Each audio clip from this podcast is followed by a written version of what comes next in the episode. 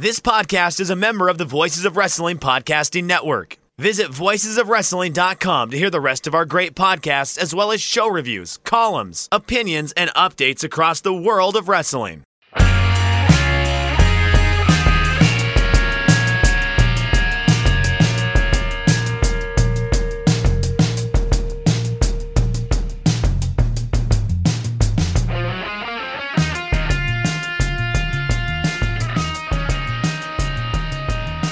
Shake them ropes. Jeff Hawkins, Chris Novembrino this week. Two sponsors. We have both mybookie.ag and Manscaped. More about them in a little bit. Uh, a little bit of house cleaning first. Uh, apologies to the audio listeners uh, for the past couple weeks. Uh, it is not the fault of Joe and Rich that you had ads being dropped mid sentence into uh, into Chris Novembrino's uh, into Chris Novembrino's speaking. Uh, it it was uh, You mean for once something is not the fault of Big Lanza, who for so long has had his thumb on the head of the little guy, dear sweet Novi? I truncate silence in post production so that you have kind of an uh, an au jus, if you will. Of shake them ropes. You know, you're condensing the flavors into a much Uh, oh, tighter okay. thing. I always think about au jus as the dipping sauce for my French dip. And not as, as uh, all right, but I see where you're going with your. I was I was trying to think of some sort of stock or something you reduce down, and that's all I could come like, up like with. Like a balsamic glaze. a balsamic sorts. glaze, then yes, for you bougie cooking types. Oh, bougie. Oh. Yes, you, you should see my reaction on that on the YouTube at Voices of Wrestling's video channel if you care to watch this instead of uh, imbibing on the audio. But uh, both Chris and I, uh, good fences make good neighbors, and we've had instances of uh, of much stress in our lives. You might hear it on my audio, my part. I will get to my thing in a moment, but Chris has the worst of the two, which is always the more fun. So, uh, Chris, what happened this week? Okay, so Monday I was working and I had a guitar lesson in the evening. And uh, after I finished the guitar lesson, I'm getting set back up to uh, work again on my computer. And I look out my window in the kitchen and I see all these people congregating and talking. And, and, the talking's getting louder. And I'm starting to hear like commotion outside. And like things are escalating relatively quickly. And I'm like, okay, what's going on here? Why is everyone outside my window? Something's going on. I should probably step outside. So I grab my mask, put on my mask. Like, I did not want to do this. Like, I didn't want to have to mask up and go around other people, especially other people who weren't wearing masks too. Like, let's keep in mind that that's the backdrop of all this is happening in the middle of a pandemic.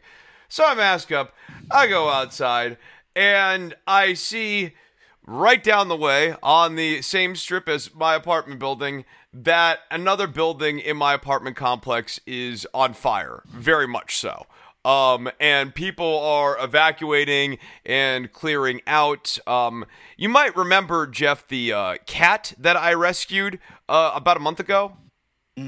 Yeah, that is the same area where that cat and a number of stray cats were staying. Um, so Blizzard very much probably had his life saved here between getting saved from the blizzard and being saved from this fire. Uh, so good on him.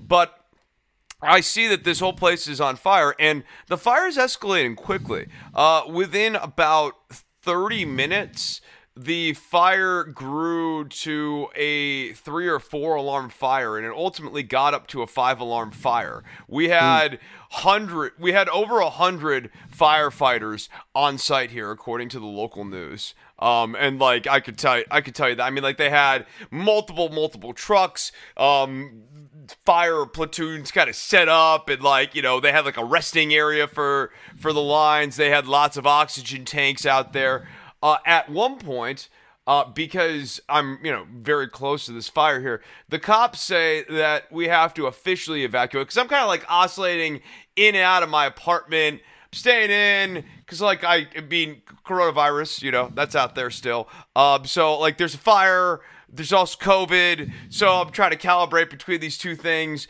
But I'm realizing this fire's real, so I'm starting to pack up. You might notice all these uh, beautiful guitars behind me here. So I start realizing I gotta get these guys ready. Um, and so I'm packing up all of these, and I'm packing up my amps. I have all of like I always keep all my gear packed up and like kind of like in bags and ready to go anyways because uh, it's just easier keep your gear sorted kids.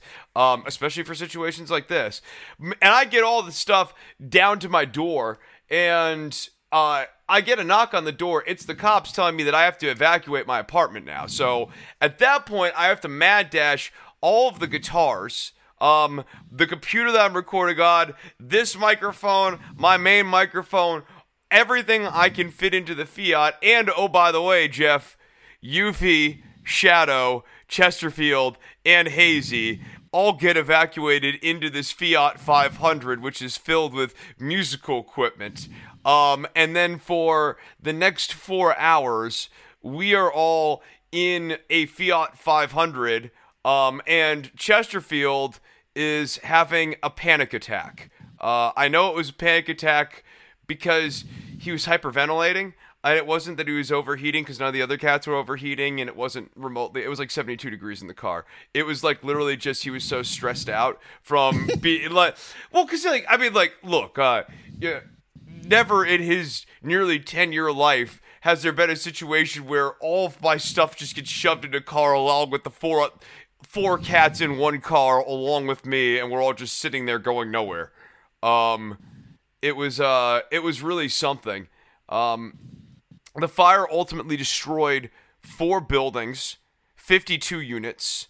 Um, like the more people, there are not enough replacement units in the apartment complex, so there are like just people literally out of a house at this point and out of a place to stay.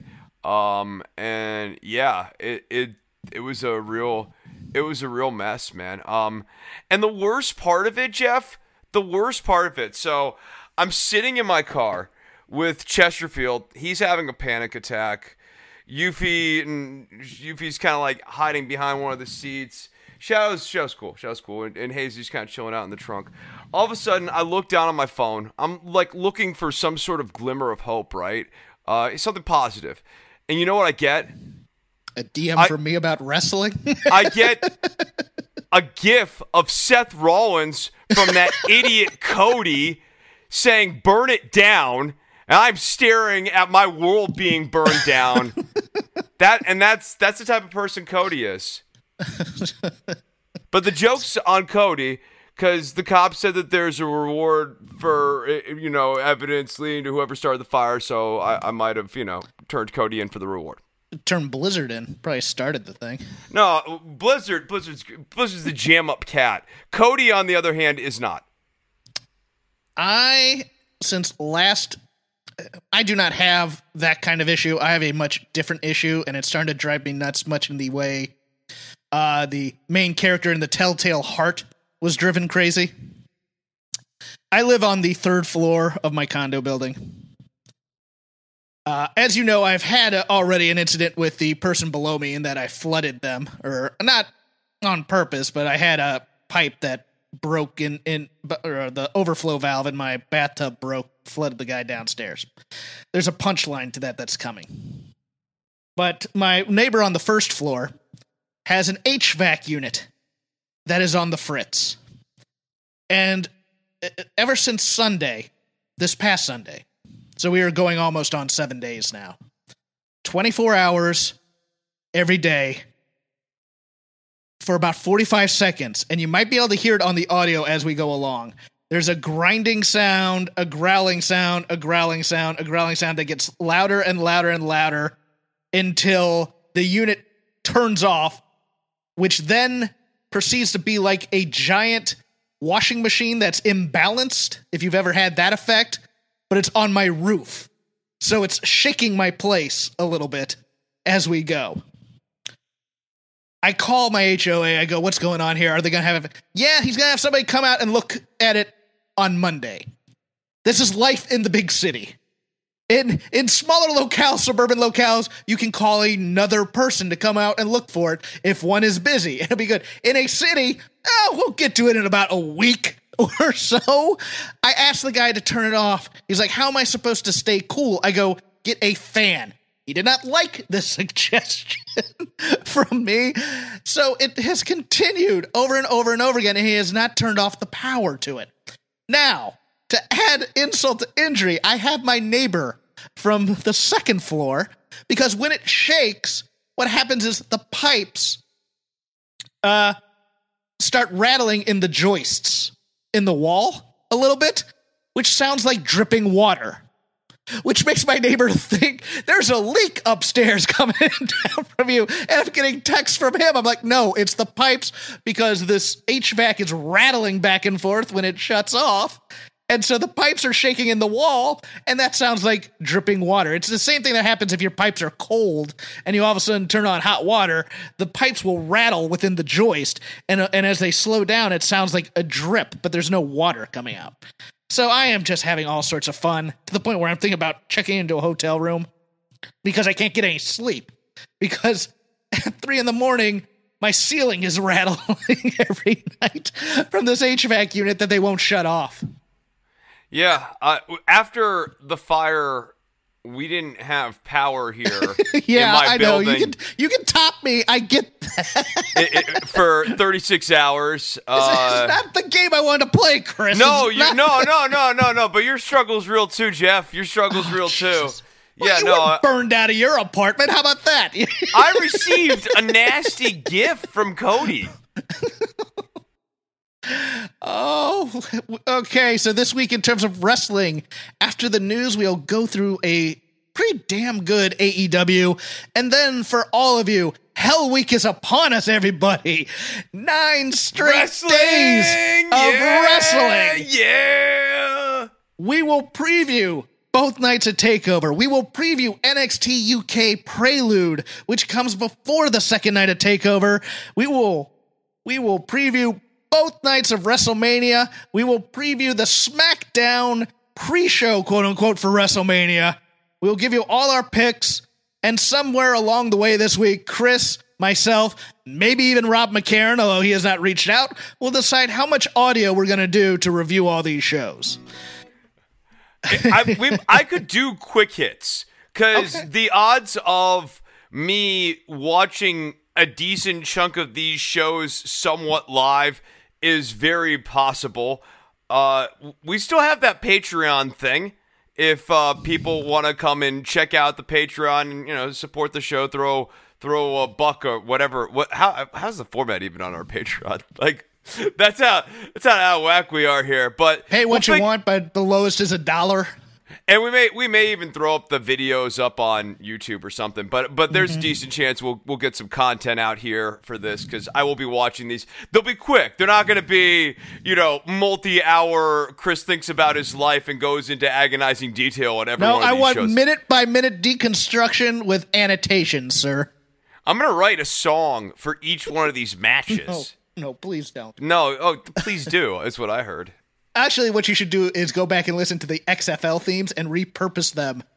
I, I like. I've got like a full band here. Like now that we have the uh, the STR band, uh, the budget's scaled up. Yeah, no, it's it's great. I've, we got we've turned into a late night show. That's great. it's yes, it is. Ah, that's right, hey, Jeff. hey, Paul. Ah. I just like to give a message to the kids. Hey, kids. Ah, to the news, the big news this week. NX, the Wednesday night quote unquote wars are over. NXT to be moving to Tuesday nights to make way for USA's hockey broadcasts. I like that it ended in a draw too in the ratings here. Somewhat in terms of people, but not in terms of the, demo. I as know. they Well, say. yeah, but like six thirty four to seven hundred is uh, that's pretty much a stalemate if you're asking me. WWE has, of course, put this in the most positive light as possible, saying that the lead in from Raw will really help NXT on Tuesdays. I am going to be interested to see if hockey outdraws NXT. When, when Because- was the last time the lead-in was like a real thing? Because I remember that growing up. And the, and and the day before. yeah, yeah, right. No, I, I, I, right. So I've always understood the lead-in as like the eight o'clock slot is the lead in to the nine o'clock slot. So like I remember when the late night wars were happening with like Leno and Letterman, like the lead in was really important to Leno and Letterman and all that. But the lead in was physically on the same day. Um, and, and generally within the same hour. And some Um, shows had to have, you know, the news lead in, and some would rather have, you know, LA Law or not Hill Street Blues. That's a little too far back. Uh, was it ER lead into the show? Yeah, uh, it it doesn't, but it's it's nice to say. It's nice to, to live in this but- world of 1995 television right. ratings. That, that is a su- that is a super old Yeah. '90s sort of like businessy kind of framing. back w- back when Jeff had a TV career of some repute for a few months. yeah, uh I don't know. I I think it's going to be again you're you're fighting for the same million and a half roughly fans. I don't know if NXT really spikes. I think AEW does and it plateaus a bit. You know, I don't think hockey outdraws either because unless I'm gonna go ahead and call my shot. I don't think AEW breaks a million because of this. I think Okay. AEW peaks out around nine hundred thousand. I will uh I will agree with you there. I'm unless they find something that catches fire. Yeah. And I don't know if they can I I I don't know if they're built for that. I, I, I- I and, and, I and I can't explain why. the Shaq experiment to me leaves this big question of if Shaq can't break the bubble, what possibly can? Yeah, and that and that's a I mean characters that break the bubble are hard. Wrestling being cool is hard in this day yeah. and age, Yeah. especially because there's so much scorn towards it from non-wrestling. Like, like, like you and, you know what? You know what? To that point, Go like ahead. Orton and Lacey Evans and a lot of like these wrestlers feuding with rappers. Soulja Boy, yeah, that's no It- bueno. That's not helping. That's not helping the business. It's it's it's a bad look on an interpersonal level. White Even people in their 30s fighting with hip hop artists is not a good look. a bad look, but to to step away from the bad look component of this for what what the goal is for the business, which is to make the business cool. Um, it is not making the business cool because well, Soulja Boy's not exactly like the new hot act. Uh, you know, like like he's he's a little bit of an old flavor, but you get the idea. F- feuding with like the hot flavors of today, not cool. Bringing in Bad Bunny to WWE, a much stronger step in the right direction. Let's digest something else. Following up on the news last week of Andrade's release, Charlotte Flair released a statement, or her people did, uh, clarifying some things. A few weeks ago, Charlotte received a call from WWE Medical telling her that her HCG levels had come back high and she was medically suspended for pregnancy. That day, she took several home tests that all came back negative. A few days later, blood work and ultrasound confirmed she was not pregnant. This was before Flair had any issues with COVID. She is currently medically clear. This put a lot of context for her, mainly how small a woman's career window is. The men are able to work well into their 50s, while the women are seen as older in their early 30s, even. For an athlete in her prime, these years mean everything. Her issue was with the process and how the information was relayed as opposed to the information itself.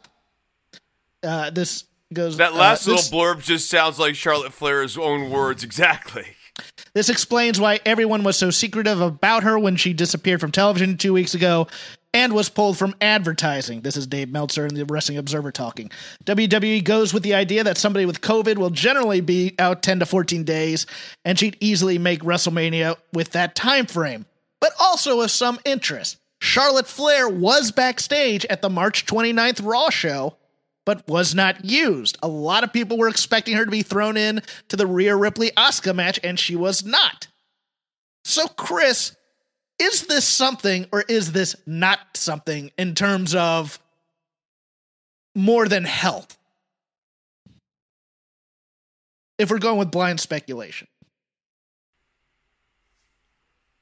Because this is weird. I the part that I thought was very, very You're moving me into this uh this is punishment sort of camp here. I am starting to think that a little bit. I, Yeah. I, I I'm not I'm not taking that off the table.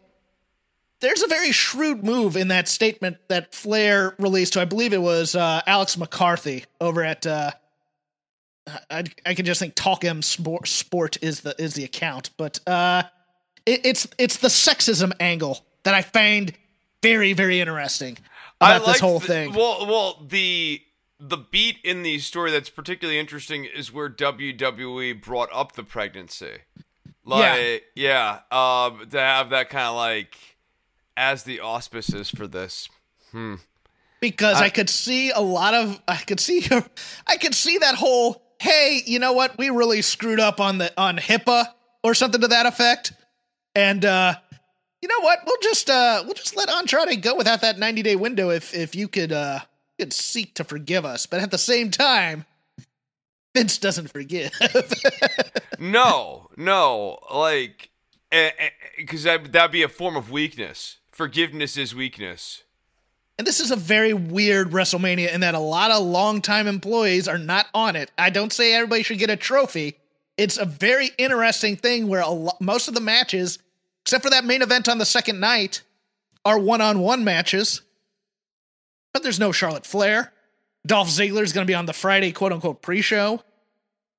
Bayley is nowhere to be seen up and down this lineup, and she carried the company for the better part of the year. You'd think she'd get some sort of, you know, penance, even though the original plan fell through for her.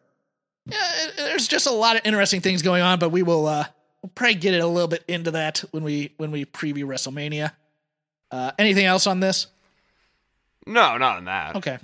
Uh, as was widely expected, Charly Arnolt, I believe the T is silent, better known as Charly Caruso, has signed a full time deal with ESPN starting this week. They love her over there. They gave her her own podcast. WrestleMania or WWE eventually became uh, the moonlighting gig, the uh, the go out to dinner money. Uh, good for her. I, I like her a lot. I think she does the job well. Watch her on First Take. She has a good control of studio personalities, and all that First Take show is just pro wrestling, anyways. And if you can get out and get more money, I'm all for it. Yeah, I think this is a great move for her career, and uh, I wish her the best of luck. Like, this is exactly how you play the WWE thing. You do it for a few years, get some on screen time.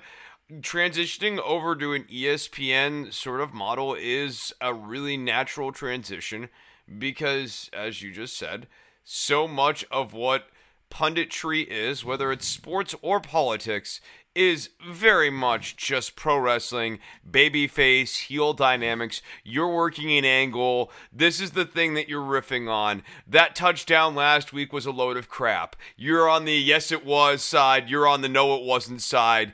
Go five minutes. Rhea Ripley said that since her blow off on NXT and it being assigned to Raw, she's just shown up and sat in ca- catering every week with nothing being told to her. She said she was told she was facing Asuka while she was there at 4 p.m. on March 22nd, which tells you how late the decision was made and when she was told. Welcome to the big leagues, kid. and we will go into Rhea Ripley's presentation during our, our preview because it tells you how slipshod it was when she's a baby face, which is amazing given her behavior, but more on that in a bit. Is uh, she a baby? According to people in the company and according to the people in the Thunderdome producing these things, they are told to cheer Rhea Ripley. So she is not a she is not a heel. You are told if you're hey, give it up and clap real loud for yeah, Rhea no, Ripley. I, I would just have to rewatch the way they're presenting because no, I, am with you. Like there, there's a very clear answer as to how they're presenting her. I'm just thinking back to the video packages that were very heelish. Yeah, and, and throwing a table in someone's face. Yeah, unprovoked tends to be a little bit heelish. no, grabbing the brass ring, brother. Um. Over in NXT UK, a couple of talents made their debut this week Millie McKenzie, aka Amelia McKenzie, and Bobbi Tyler, aka Stevie Turner, uh, shoring up the women's division out there. Uh, Millie McKenzie, a little slow to sign with NXT UK because she was part of the Speaking Out movement. And uh, as part of that, she was, I believe, I believe the accusation is she was groomed at a age that you were younger than you're supposed to be by one Travis Banks, and that's why Travis Banks is no longer with the company. Uh, I believe so, but uh, yeah, we're not gonna really go line by line by the NXT UK show, but uh, they they they had her uh, they had her debut, and it was fairly or re-debut, and it was fairly strong. She's gonna be putting a program with Kay Lee Ray.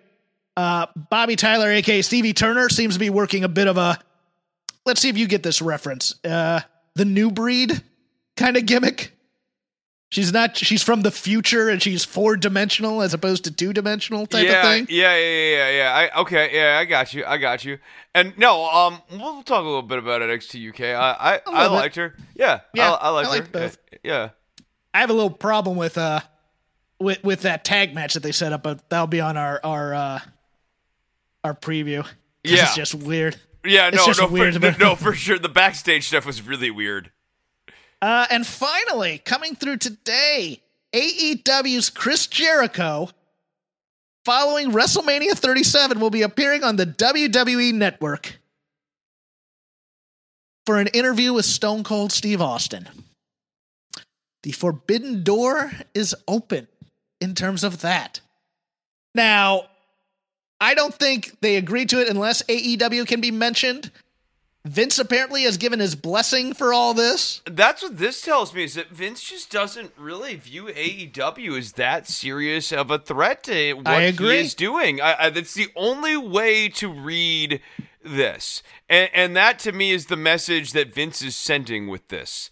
Like you guys aren't a threat. That's to me also him moving away from Wednesday. He could continue to be a suck to their ratings, but I think he has assessed that AEW is not a serious threat to overtake Raw or SmackDown in the overall ratings. Um, they could barely hold their own against NXT, uh, NXT US. Um, you know, like like they. I mean, did they win? Sure, they won against NXT, an NXT product that, let's be real, is not the same quality of product that it was five years ago. And you know, if AEW is running up against peak NXT five years ago, Vince probably wouldn't even be thinking about moving it from Wednesday. I don't think Vince has any concerns with them beating NXT from week to week. Because No. they're not they're not my they're No. not my Tiffany show. They're not coming to we still triple them on Mondays Right. sometimes. And I do think I I do think Vince has this weird thing about people who have made money for him, especially after coming back to him after originally leaving, like Jericho, like Big Show. So it's like we've basically squeezed all we could out of you. And if you're going somewhere where you're not a threat, good luck. This will be good for you, type of Here, thing. here's another thing I was thinking about. I think Vince really doesn't care a whole lot about the Paul Whites and the Jerichos and the Christians of the world signing with AEW because it is bloating up AEW's payroll. Because you're mm-hmm. not getting any of these guys for cheap, and you are getting them for their name and not for their peak performance, um, which can be a fairly expensive prospect in some cases. Final viewer numbers for um for the week. AEW 700,000, NXT 654,000. 54. There we go.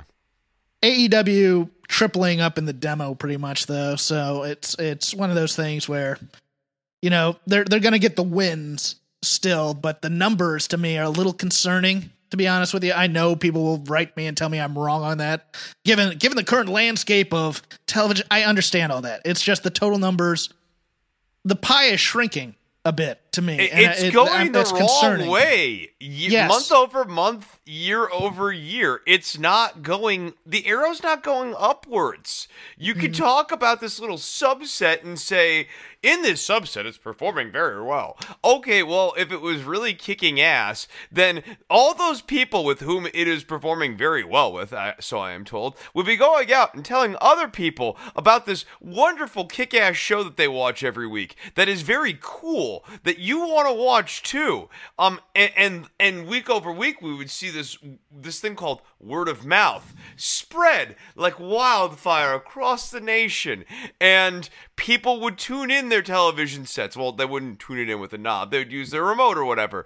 And they would all be watching, and we'd see the numbers go past a million. What does Raw do? Two million viewers on a regular basis? That should be where a popular wrestling show can get to, and AEW doesn't. Doesn't I'm not saying I don't like it.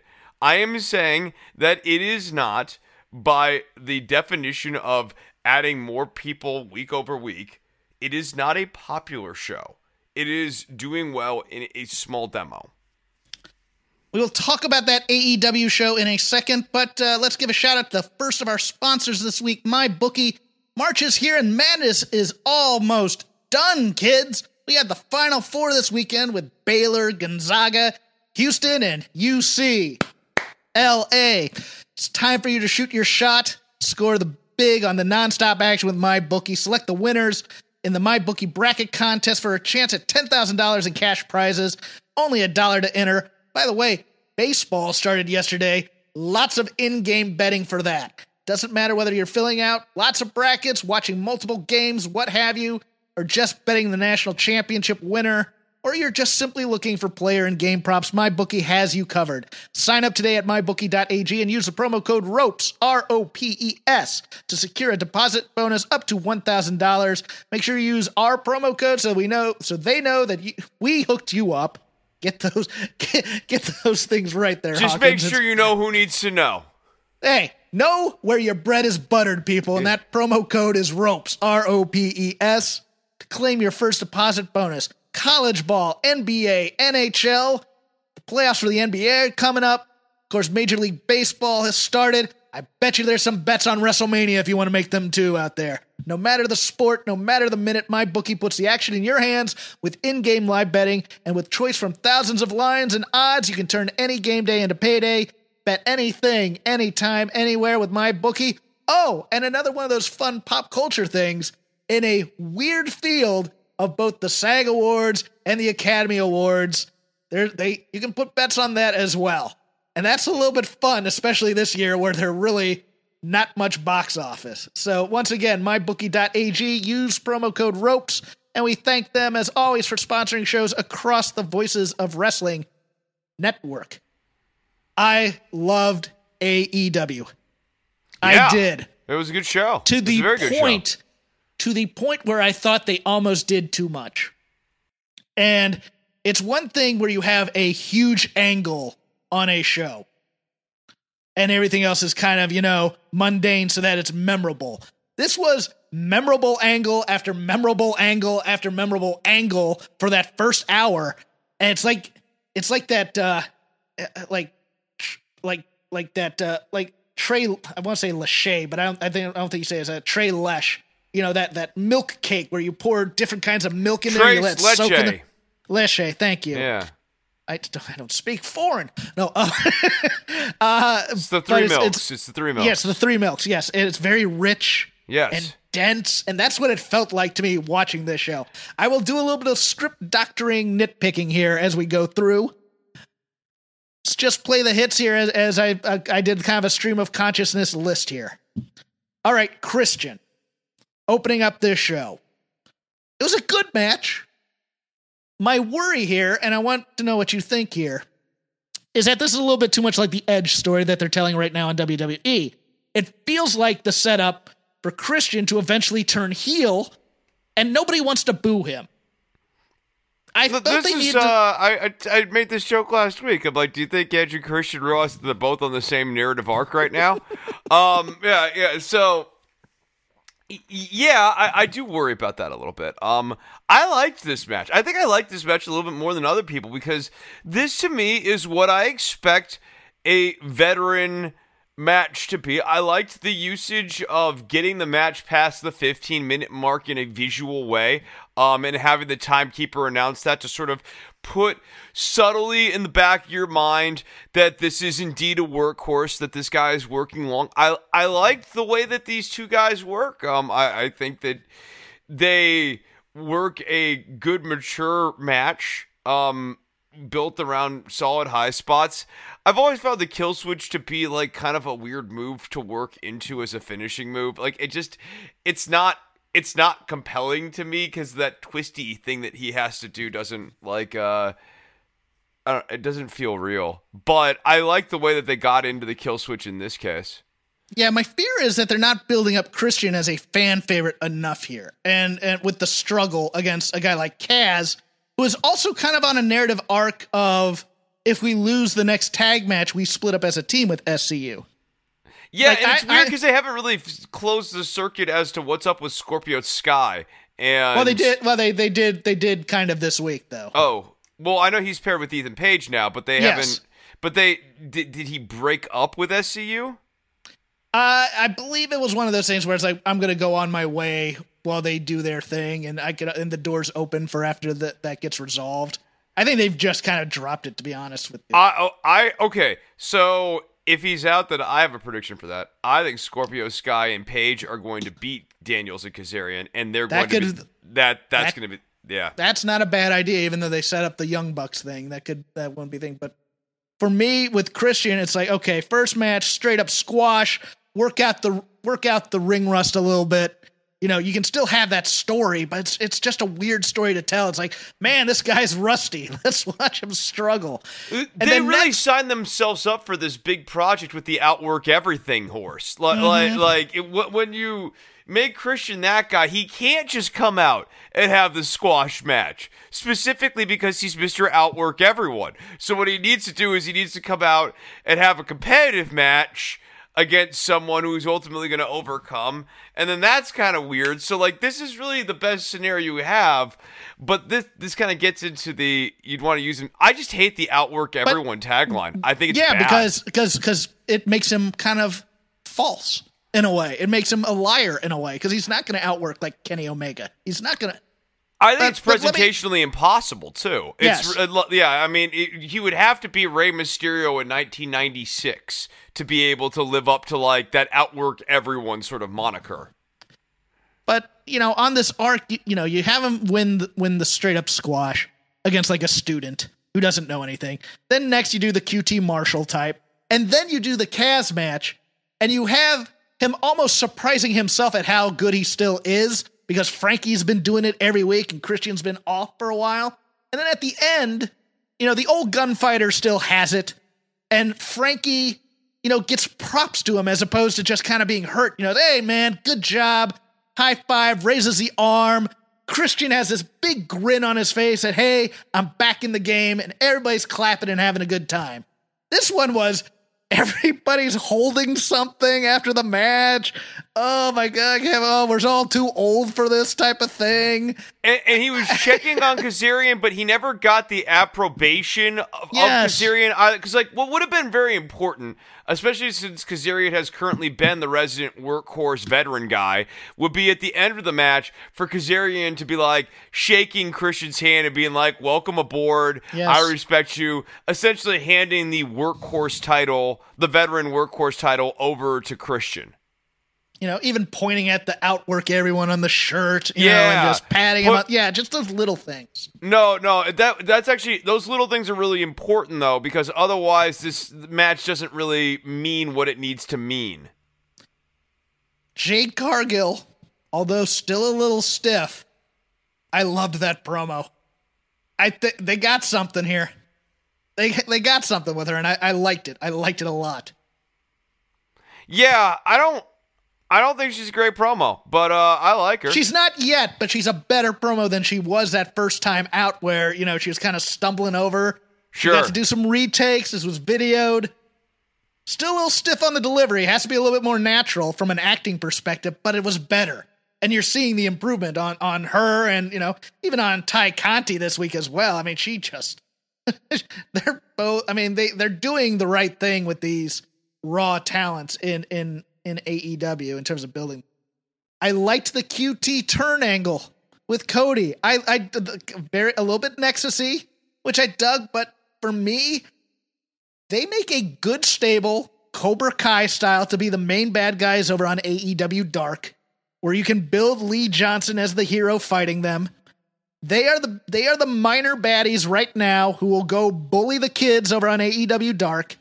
And then when you need Cody and Dustin to get their revenge, you bring them up to a dark elevation perhaps for for Dustin or on a low level part of Dynamite and you can build them up while you cool down like a team Taz or some other heel group and it's then their turn to to get the spotlight.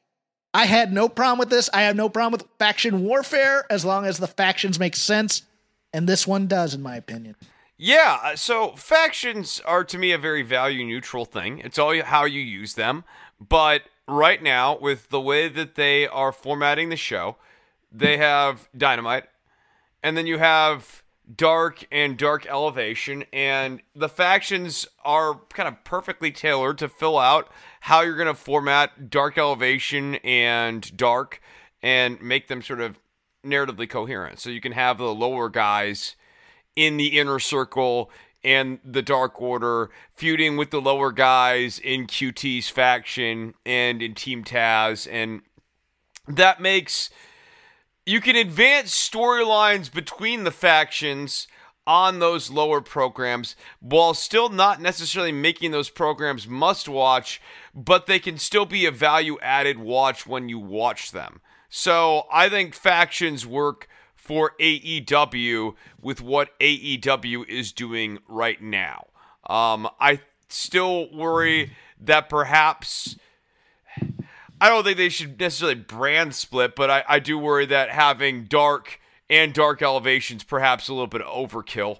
Um, that maybe you only need dynamite and dark. Um, or maybe rename dynamite- dark rename dark elevation to something else. Yeah, like something, but but like I, I think there's maybe a little too much TV time every week right now. Um, but I, I, like the factions idea. I love this angle. Um, largely okay. So first part of the match, I really liked with QT and Cody. Just Cody outclassing QT um on a regular basis, and I liked using QT striking Arn Anderson as the pivot point because it was very important mm-hmm. to make sure that QT's outburst was in a way that was completely unjustified because his frustration is in fact fairly justified. Cody's a dick. Cody comes out and has his theme song play and does this big entrance and all the friends come behind and like yeah cody oh, he's so great. And then you just hate people named cody. That's your problem I, I mean like look uh, the opportunity to say cody is a dick uh, in, in, in, a context get that get that thought out on the radio uh, it's it's an opportunity for me. Um, but yeah no like I, I it was important that QT manifest his frustration at Cody in an unhealthy and uncalled for way. And I thought they did a good job striking that beat. Um, yeah, the issue was they needed to con- they needed to connect the slight on the Lee Johnson promo with an apology from everybody for slighting QT so that QT is no longer in the right you know what I'm saying? It's like they they oh, look they they tried to make nice with QT for the slight. It was an accident, but QT still holding on to this like it was the most important thing in the world to get credit. That kind of thing. That's the missing piece here for me. And the crowd chants Cody's friend at him, which uh, also makes the, the oh the crowd are also abusers in here. No, like it, it's it's very important to stick the landing with QT Marshall being a dick. And like, I even think he could have like, I think he should have blown off Red Velvet and continued to have been physical. Like he should have just. I do too. Yeah, yeah I, I, like, I, I, like. I liked Red Velvet's involvement in this. I thought that was nice. I think she does a very good job. I think, but yeah. Yes, but QT needed to have an edge here, and I, I like. I have no problem with him as the faction leader. I like the idea of almost uh, like a Breaking Bad sort of angle with QT, where we keep making this guy a worse and worse person as time progresses. Like starting with him as like this formerly squeaky clean trainer, and slowly making him worse and worse. I'm confused as to how his wife's going to play into this angle.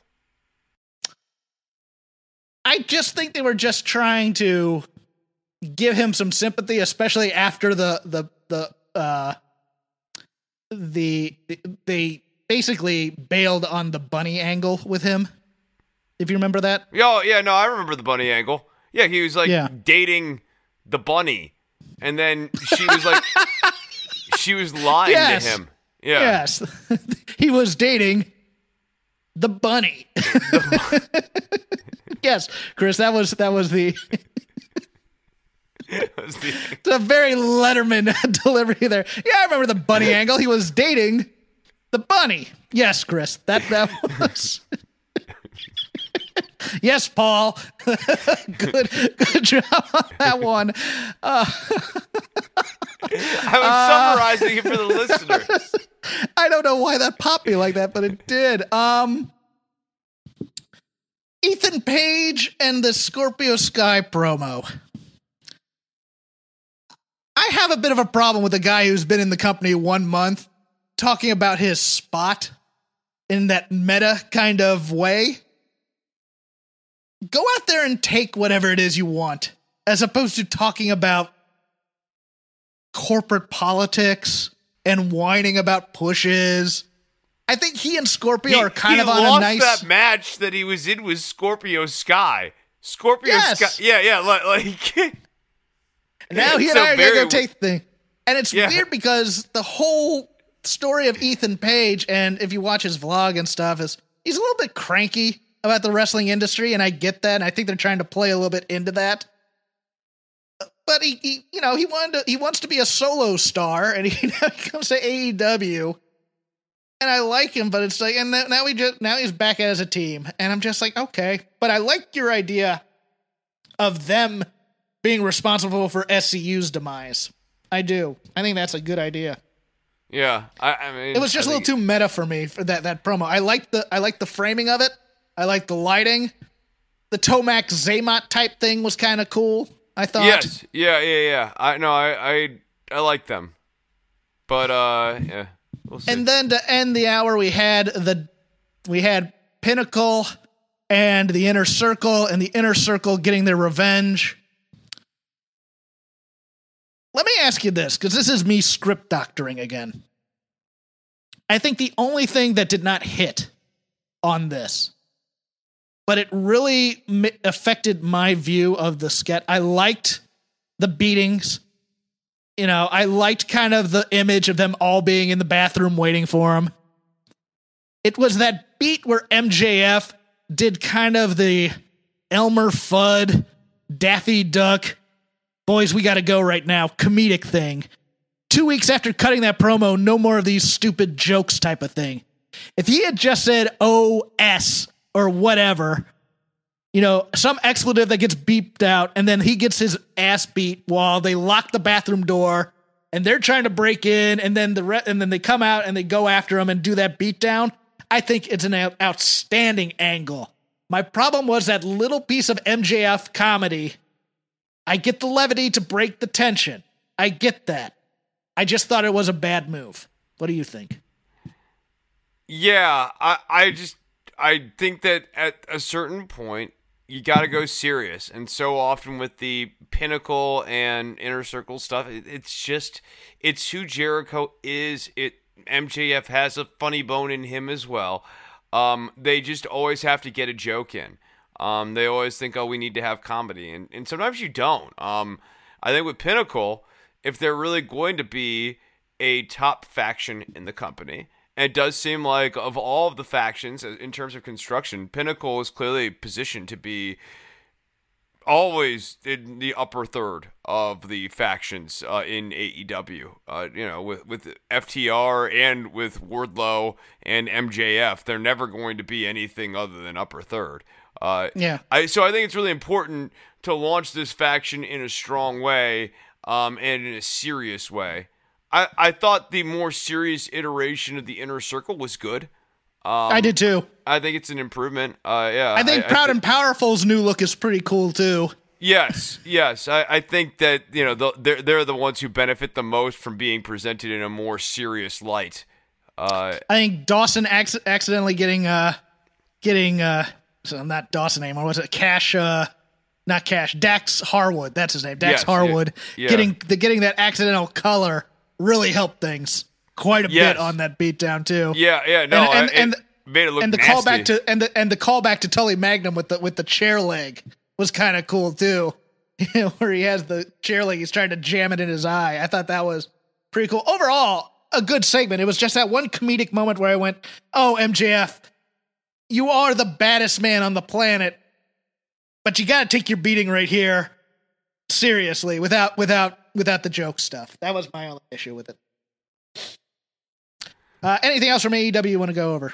Um, Don Callis, uh, the the Bucks turning babyface again, or they officially. Uh, I I I'd find Callis shooing away Matt Jackson or Nick Jackson just to talk to Matt to be a very weird move, and uh, didn't necessarily make Nick look like the smartest guy in the world. Uh, I'll ask you something. I, I, Sure. Because I, realized I, I had kind of glossed over the main event of this show. What did you Yeah. think of the main event of the show? Well, first, what do you think of the Pixies' "Where Is My Mind" as Orange Cassidy's new theme song?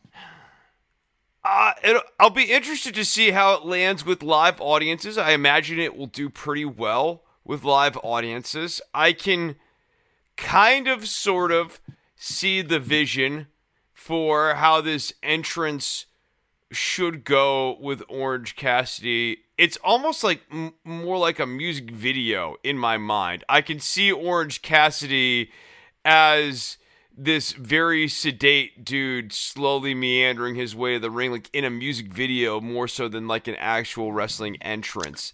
Um and I don't know, I they'll they'll probably grow into it over time here.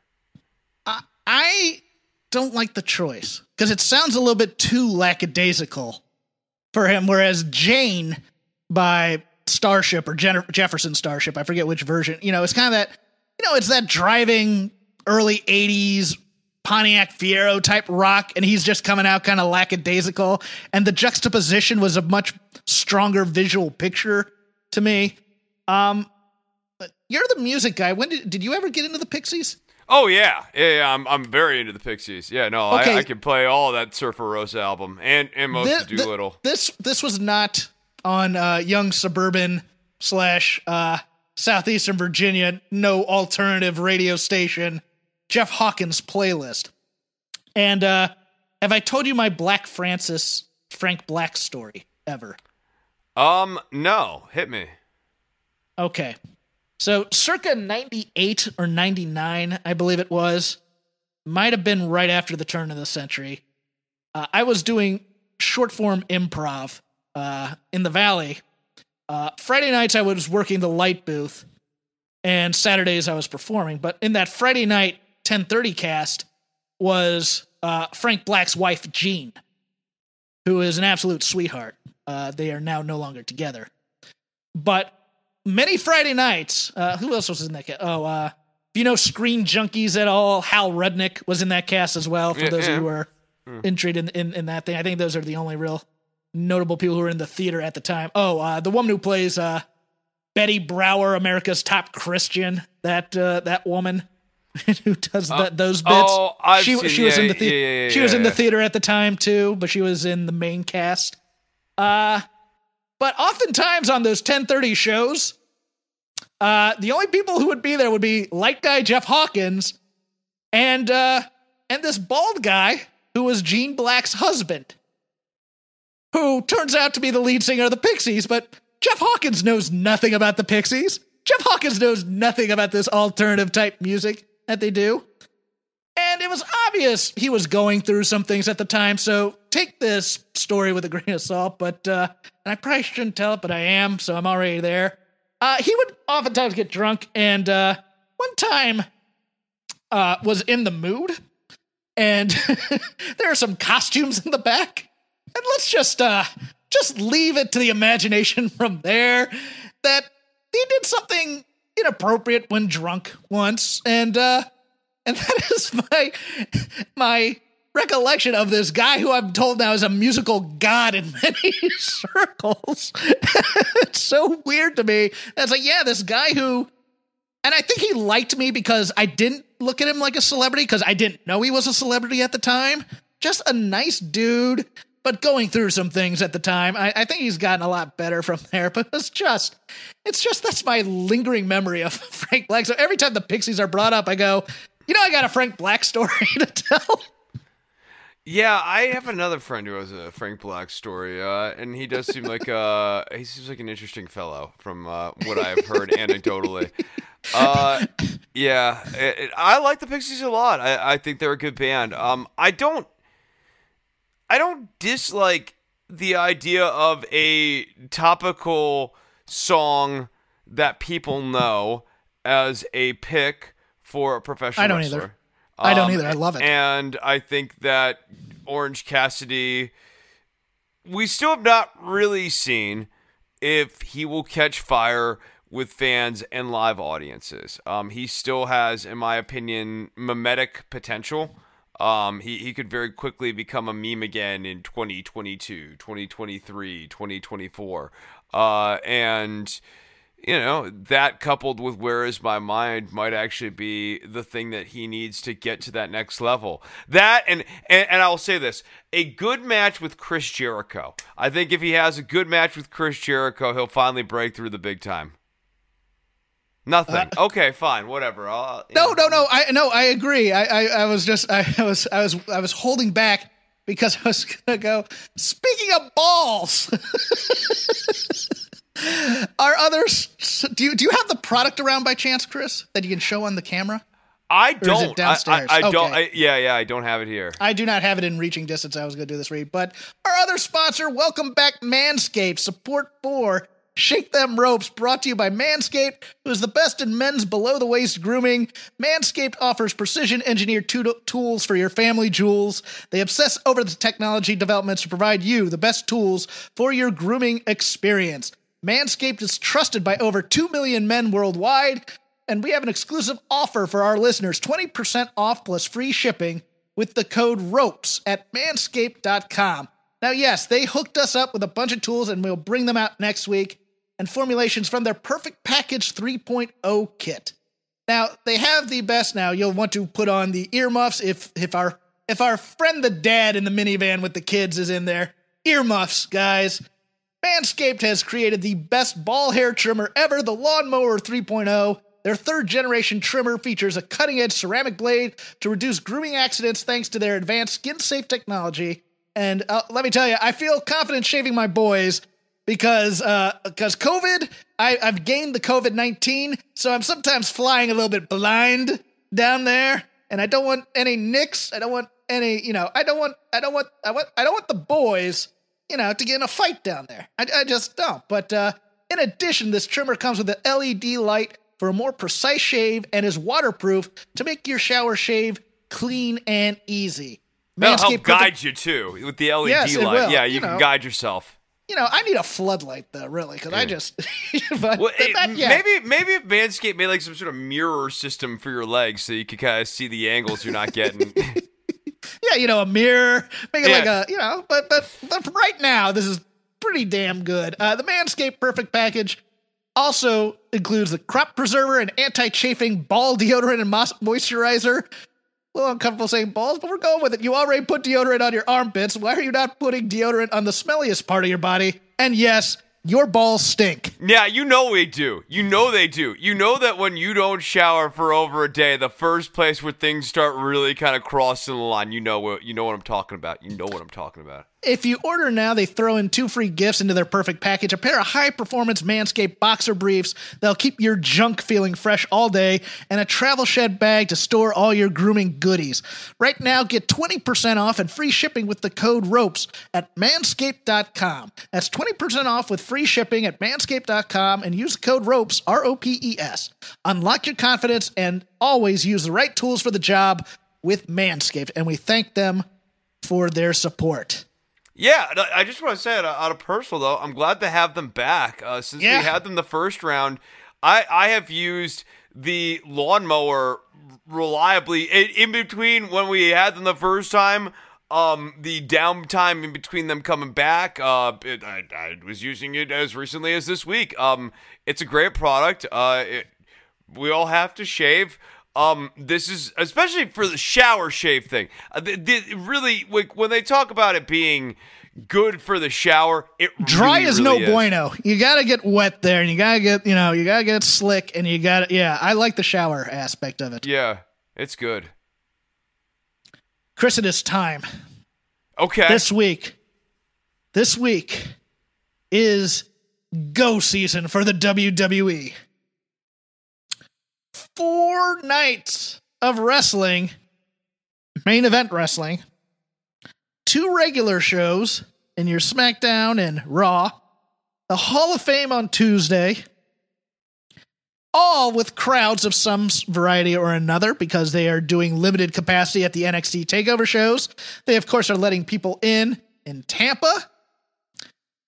Gonna be an interesting week, to say the least. Let us start with the most intriguing of things, as if we don't have enough content. The boys from overseas in NXT UK are going to be doing a special thing at a special time to lead into NXT TakeOver Night 2 on the Peacock Network NXT UK Prelude. Now, on this NXT Weekly show, we finally got these these are non-match deals, but we need to go over the angles on there because Chris, they they paid off a four-year storyline. We got the heel turn by Kenny Williams on Amir Jordan finally. Thi- This was like watching every M. Night Shyamalan movie, one after another. I, I could not see this twist coming. Uh, I thought for sure that Kenny and Amir were gonna slam dunk these titles, um, and that Amir had broken through to Kenny. That uh, friendship and doing the right thing is how you win titles, but uh, apparently not.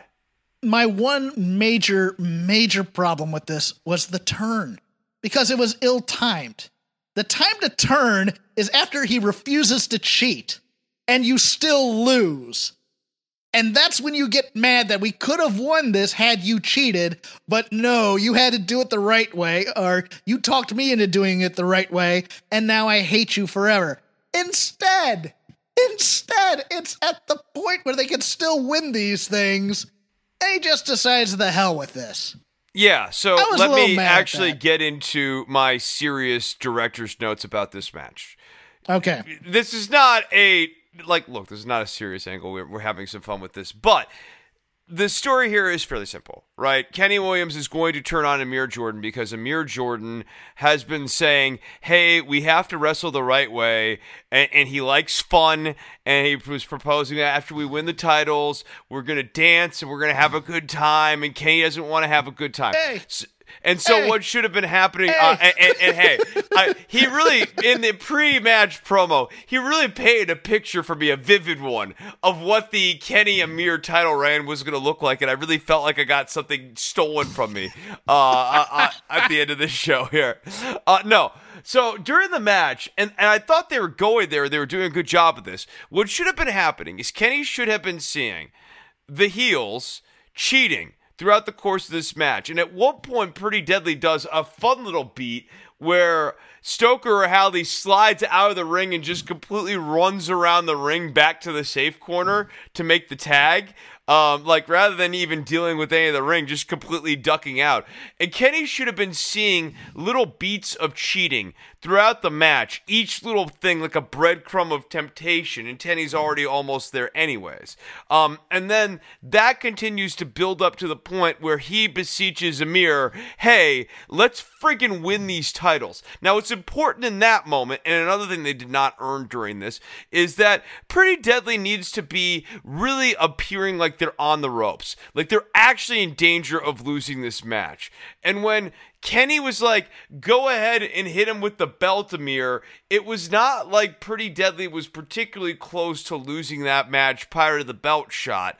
Um, and it's not necessarily like we would have believed that Pretty Deadly was going to lose that match with just a single belt shot. I mean, if Amir hits Stoker or Howley, well, okay, so now Amir's covering Stoker or Howley. He still has to worry about Stoker or Howley, the other one who's not being pinned, coming in and breaking up the pinfall. It's not this ironclad plan and it really needs to be an ironclad plan because it needs to be the crux of Williams's frustration.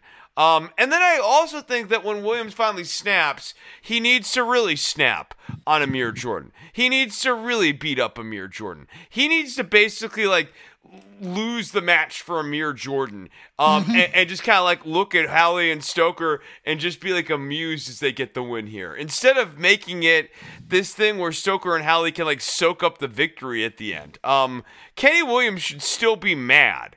Kenny Williams should still want to feel like he's the master of his own destiny here. And part of his heel turn needs to be driven around this, like, I'm in control. Even though he's not in control, even though he's losing, and the whole reason he's actually turning and snapping right now is that he's not in control, the heel turn needs to be a desperate grasp at control one last time.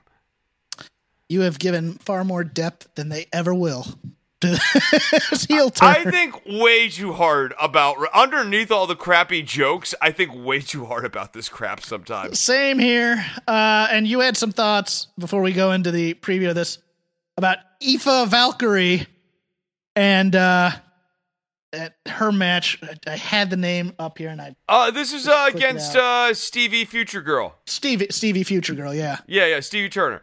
Okay, so Stevie Future Girl is doing this entire match, and I call her that like we call the Whoop guy. whoop guy, yeah, yeah, yeah, Stevie Future Girl. She, her whole premise in this match is I am working A E I O U and sometimes was Valkyrie's uh, leg, and I, I, I'm working it over, and we're doing. We're like slamming it against the post. We're doing like submission holds. All of a sudden, Eva Valkyrie fires up with a, a- like a hop off the rope into a kick into another kick as though all this legwork never happened. It's like she's Hulk Hogan or Popeye. Like no effects on this leg, no lingering effects on this leg Chris, after this I'm match. gonna I'm gonna cut you off right here. That's adrenaline. That's yeah. There you go. There you go. Feel the power. But the the thing that's important in this is Stevie Turner, Stevie Future Girl, is being presented as as as a talent. Like she's Yes. not being presented as as a nobody. Uh, uh, a Mel the French Hope sort of enhancement talent, sort of like person. She is uh, actually at like uh, my boy Josh Morrell, who I like. She's being presented not quite at Josh Morrell's level yet, but like a notch below that, like someone who's gonna graduate up into that actual meaningful resistance enhancement talent thing. And so Eva Valkyrie needs to be selling this leg like Stevie Future Girl did some damage to her. Triple H really likes her. Uh, she's only 24. I, I, my major, one of my major pet peeves of the training style of WWE is much like I say that Penta has turned into a WWE wrestler. There's just too much of the voguing from Aoife Valkyrie. And that that 90 degree angle thing that she does with her hands and the posing and whatever i couldn't believe when they said she was undefeated. I thought i thought for sure somebody had beaten her at some point. But no i think they're building her to take the title from kaylee ray which is mind-boggling to me given they just introduced someone new as a contender they probably should have put the belt on either Meiko, or they should probably just be building Xia Brookside to take this. But we have Aoife Valkyrie as female UK Goldberg right now, which is amazing in many ways.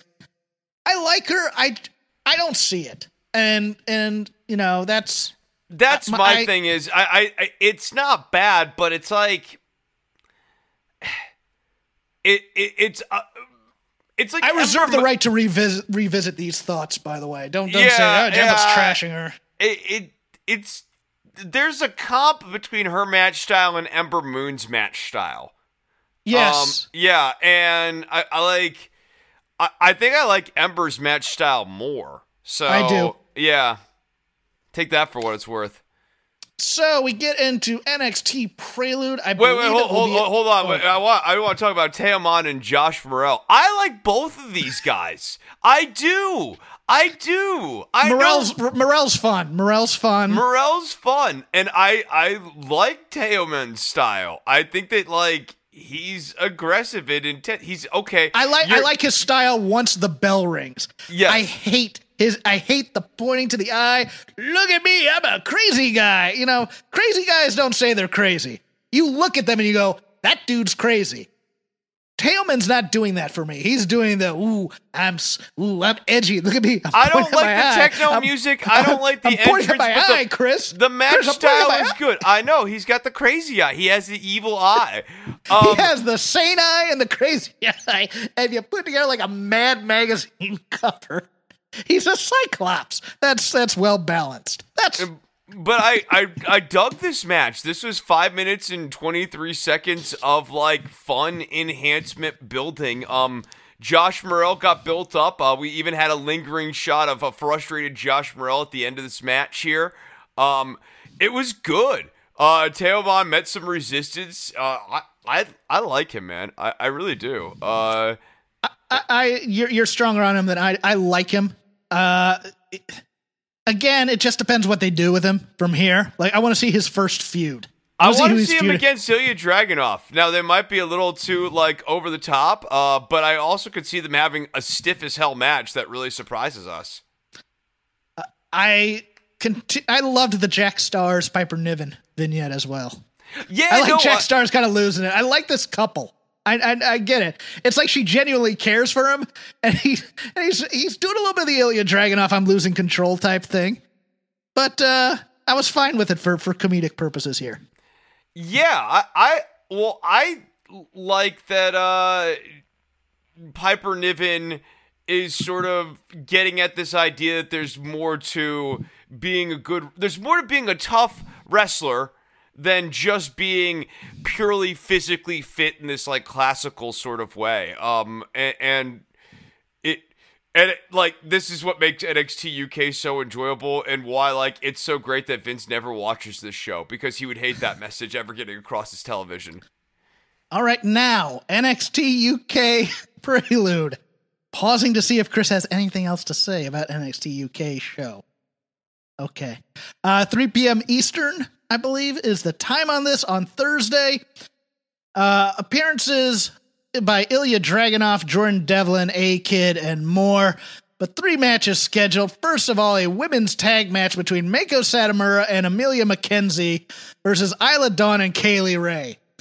Now, here's my rant. So we rushed through Kay Lee Ray and Meiko Satomura, thinking number one that Kay Lee Ray was probably turning babyface due to the Jinny feud, and the struggle with Meiko Satomura would put her over. So we rushed through that with a win on the first time to get to Isla Dawn's World of Tarot Cards and Fallen Prey UK style. Uh, because she's doing the exact same thing as Scarlett. Thinking we're setting up a feud with Kay Lee Ray and Isla Dawn. Nope. We're Uh, setting up an week- alliance with these two who have no on-screen uh, chemistry.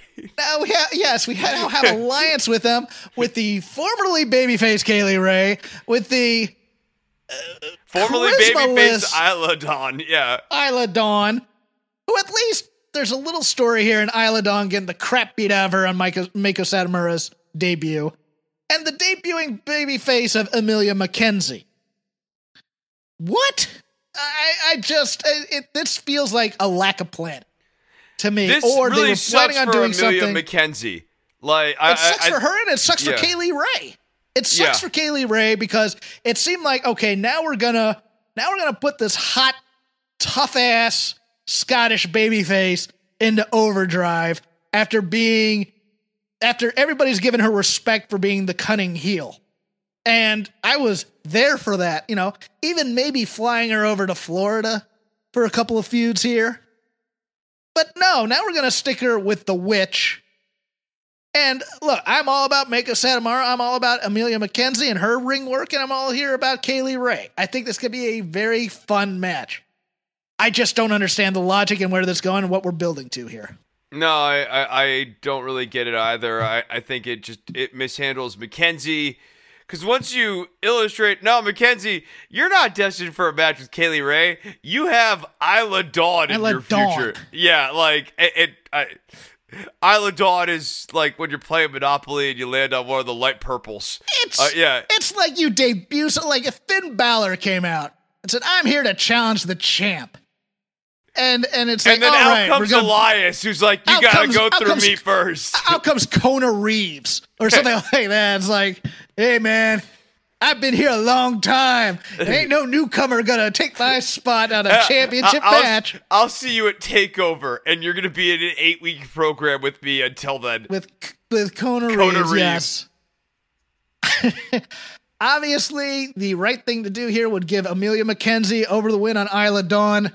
Hopefully, Kay Lee Ray walks out on Isla Dawn, but I think that's that should be the way they go here, right? Emilia McKenzie over Isla Dawn in this match. Yeah, yeah, I think that the faces win. Um, Meiko needs Meiko needs to get her heat back, so she needs a win here.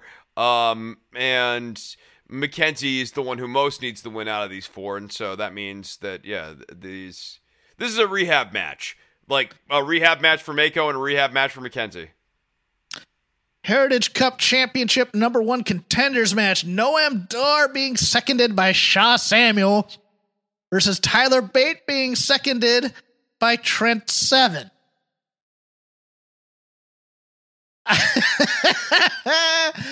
I think Noam Dar's winning this by cheating through Shay Samuel or Shaw Samuel. I think Noam Dar, even after that spectacular video package for A Kid, for the Heat is gonna win this Heritage Cup and do his dumb talk show segments with this cup on the set. That is my thinking. Please talk me off of this ledge. No, I, I, I think that's No. where we're going. I, I don't see why Bate would have yet another match with A Kid. What sense does that make? Like, I mean, Because it was a good because it was a great match the first time. It was a good match the first time, but that's exactly the type of uh, bait, B A I T, that you put out there to tease an audience. Um, that oh, I want this for the babyface. I want Tyler Bate to win. Um, and that's Noam Dar's denying that from us. Um, but he is actually the fresh match. I, A Kid is not exactly a perfect fit for the Heritage Cup narrative. All he says is, I'm so glad to have the Heritage Cup. The Heritage Cup is a cup that I have that I'm very much glad that I have it. Um, so Noam Dar is going to make this infinitely more interesting, even if it's in a dumb way, uh, just because Dar is going to have more to say than I have a cup. And in a rather baffling move, an NXT UK Championship match. At the same time, where Walter's having an NXT UK Championship match in the intrigue States. going into this match, I'd say. Walter versus Rampage Brown, and you can knock me over with a feather if Walter doesn't win this. So just, I got Rampage Brown. It's gonna be a route, four minutes. Walter's done. You and the thing is, they've done the right it. build with Rampage Brown. That's the thing is they were doing everything right, and now it's like I was eh, laughing my ass off during this go home. Not not because they did a particularly bad job. Actually, I want to say Walter outclassed Rampage Brown on the mic in a serious way in that go home promo. Walter's Mm-hmm. Walter is so good at this character and knowing how to have the heel gravitas of I carry myself with an aura, uh, but then like still being a heel, like because you know it'd be what the the pride for the sport. I love the sport thing would be very easy to turn babyface, but Walter would be like, you have no idea how hard it is to be great. Stuff that is like this clear dickish thing, but he says it with this absolute conviction. I, I'm sorry, a correction. Walter's match is on Wednesday with Tommaso Ciampa, so Thursday might be a win for Rampage Brown. It might be. Nah, oh. Keep it o- keep your mind open. Keep your mind keep your mind open. open because maybe Walter comes over to do a run here in the states, and he doesn't need the UK title, so they drop it to Rampage Brown. I can see that happening. I, I will. I will renege on my mockery of this because I have been.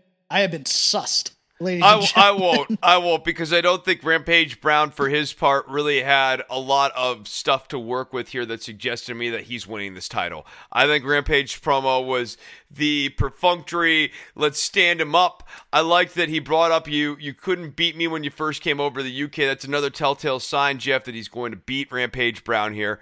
Um, you couldn't beat me the first time. Um, and now Walter's like, well, I've grown up, but I'm a man now. And granted, Walter really has grown up, and Walter really is a man now. Um, and I think what we're going to see is the man overcoming the older man. Um, and Rampage Brown, who was once at the top of the mountain, being you know pushed off the mountain for good and for once, or for once and for all by Walter. Um, and I think it's going to be a good match. I think it's actually going to because the expectations are low, because this feels like such a foregone conclusion. I think it's easy to forget that these two have worked together before, and Walter routinely turns in bangers and surprise bangers. That is it for NXT UK for next week. We will move to the States for NXT, the first time ever, a two night extravaganza of a takeover here. First, let's get through some non players in this NXT takeover for both nights. For angles that were done, is Kayden Carter the dumbest woman on the NXT roster for continually rushing this throne where a thousand year old dragon lady lives, only to get beat down every frigging time, Chris? What did she get hit with this time? Was it was smoke? Smoke. Smoke. Smoke in the face, yes. Yeah. I hate Your lungs, man. I hate this thing so much. It's it's so ho- it's it's Why do you worst. care so much? It's obvious she's no longer your friend. Stop going with the dragon lady. Stop stop rushing the supernatural woman with powers beyond your comprehension. They have my- no plan. The thing that like how am I supposed to like Kacy or Kayden when they are absolute morons? It was so weird because at the beginning of this tag tournament, it's like, here's where they're going to get that big push as a unit. And they may go over Nia and Shayna. no, they're idiots running into this, running into Karen Q in kabuki makeup. And, That's what and this do. really was an important that was an important crossroads for that tag team if they were ever going to have And any hope fighting what's- two on. They're fighting two on one and losing against her and, like, losing. and, and getting yeah have, having either competitive or losing affairs in two on oh, one Oh, outings against Xia Li. Like yeah, to your point, Tian Sha doesn't even have to come down to the ring and do anything. She can just stand up there and blow the smoke in the face, and that's enough to goober out Kacy or or Kayden. Yeah, like they're Kayden. horrible. or both because she's goobered them both out at one They're, they're all time, yeah. goobers. Yeah, the, the, the goober squad. And the other note of someone not participating in this weekend's or this next week's for festivities. Let me see if I'm a little bit off base with you on this. I like Zoey Stark.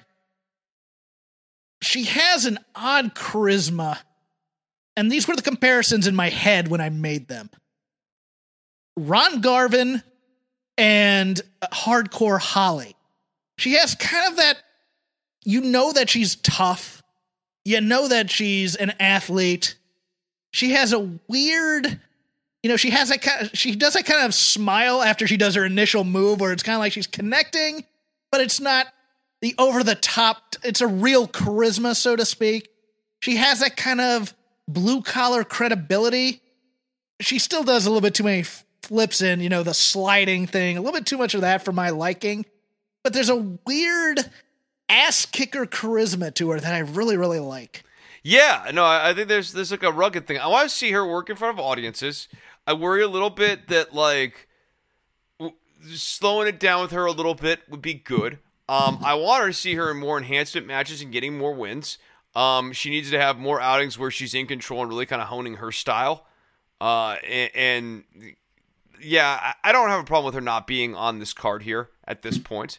I I like her. I, I yeah, Ronnie Garvin's an interesting comp. I kind of see it though. Um, and I like that. As a baby face, he ha- he always had that kind of weird. You know, you knew he was tough, but there's the, you know he'd play with the with the enhancement talent a little, be- beat the crap out of him. But you know, he could smile at the fans, he could rap with the fans, but it was always a little bit of an uneasy thing about it with him. Yeah, And I like I wouldn't mind that out of Zoey. I, I I think she should be intense and she should have a little bit of an edge. Um, We like and- ass kickers here on STR. We like the ass kickers. Yeah. So, night one, April 7th, starting with Pete Dunne versus Kushida, built in a battle royale where these dummies held on to a move to move over the top rope because and blew their shot at more money with a title. I could not believe this. I'm here for the match. The build was ridiculous. You mean we can't build something between Pete Dunne and Kushida in a couple? We he held on to an arm bar while going over the ropes. You big dummy. I think Dunne obviously wins this match. Yeah, because they're no. never going to do anything with Kushida. No, Kushida means nothing. He he he will never mean anything, and it's unfortunate because he's had good matches here and there throughout. There's never been anything wrong with Kushida, but uh, uh, this company does not understand him and never will. Triple threat tag team match for the vacant NXT Tag Team Championship. A match that could possibly steal the weekend, in my opinion. MSK of Wes Lee and Nash Carter versus the grizzled young veterans, soon to be your W your NXT Tag Team Champions, and Legado del Fantasma, the vastly underrated and not no character development team of Raul Mendoza, STR favorite, and Joaquin Wilde. Which team's beating Legado del Fantasma here, Chris, to become your new NXT Tag Team Champions? I think we're building MSK. I think we're uh, like they really. I, uh, I, the MSK is not my cup of tea, and I'd I'd belt Grizzled Young Veterans, but I just think we're belting MSK. this feels like basic main roster booking where MSK has the win and the Grizzled Young Veterans throw him out the ring and pin one of the members of Legado del Fantasma for the heat. And now we get the chase for MSK against the Grizzled Young Veterans. I am going to go with Drake and Gibson here. Okay, okay. In one of the more convoluted storylines of the two nights, a six man gauntlet eliminator match to determine the number one contender for Johnny Gargano's NXT North American Championship. On night two, Leon Ruff, Isaiah Swerve Scott, Bronson Reed, Cameron Grimes, Dexter Lumis, and L.A. Knight. Yep.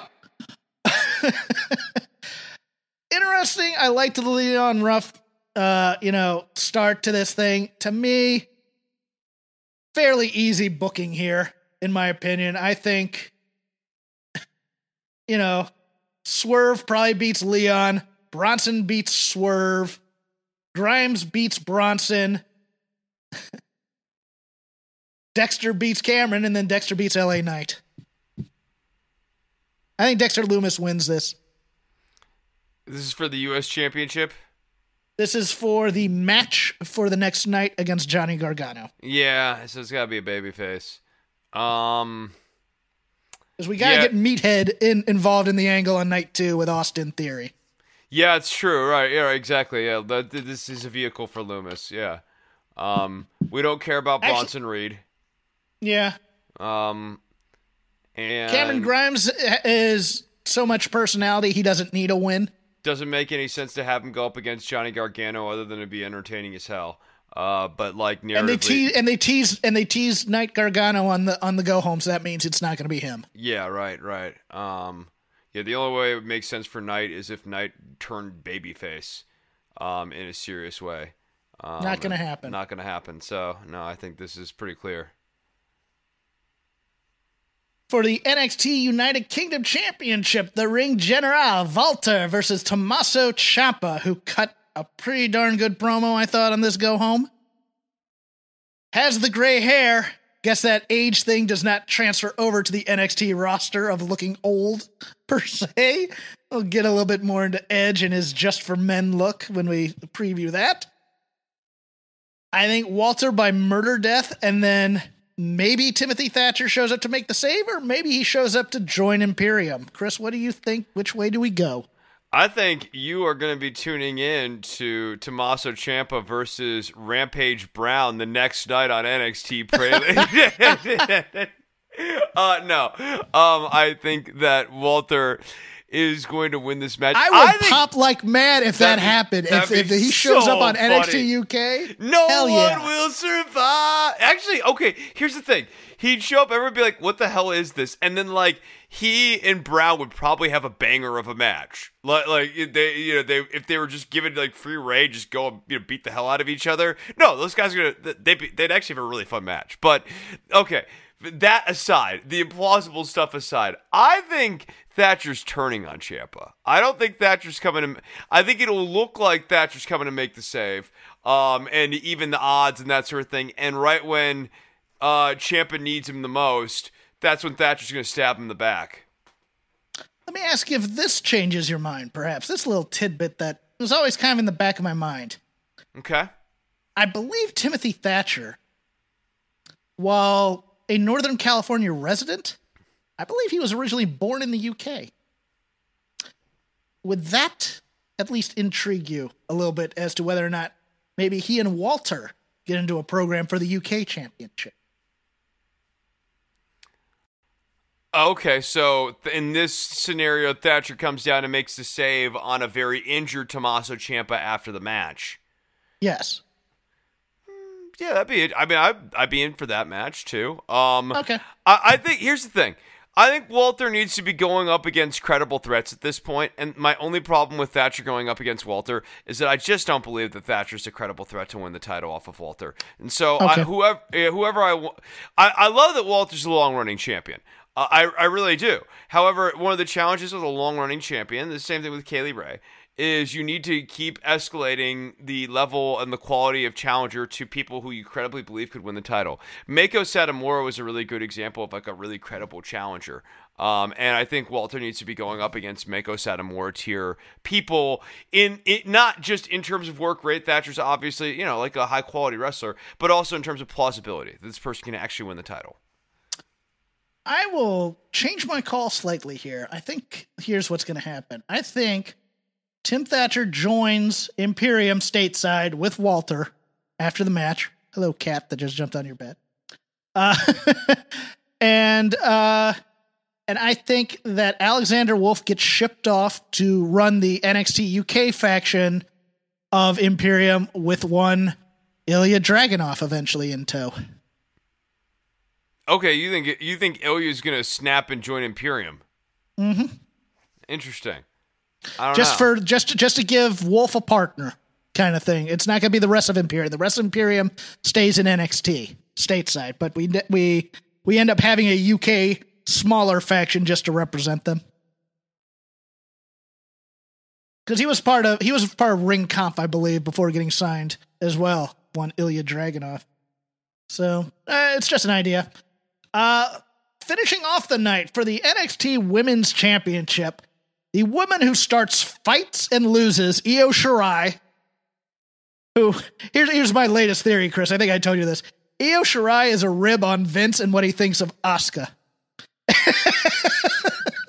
just think she's crazy and spouts a lot of gibberish, and you know, you just leave her to do her own thing, kind of thing. It's a joke. I don't really think that. Io Shirai, the champion, taking on Raquel Gonzalez with Dakota Kai. Chris, are we crowning Raquel Gonzalez here?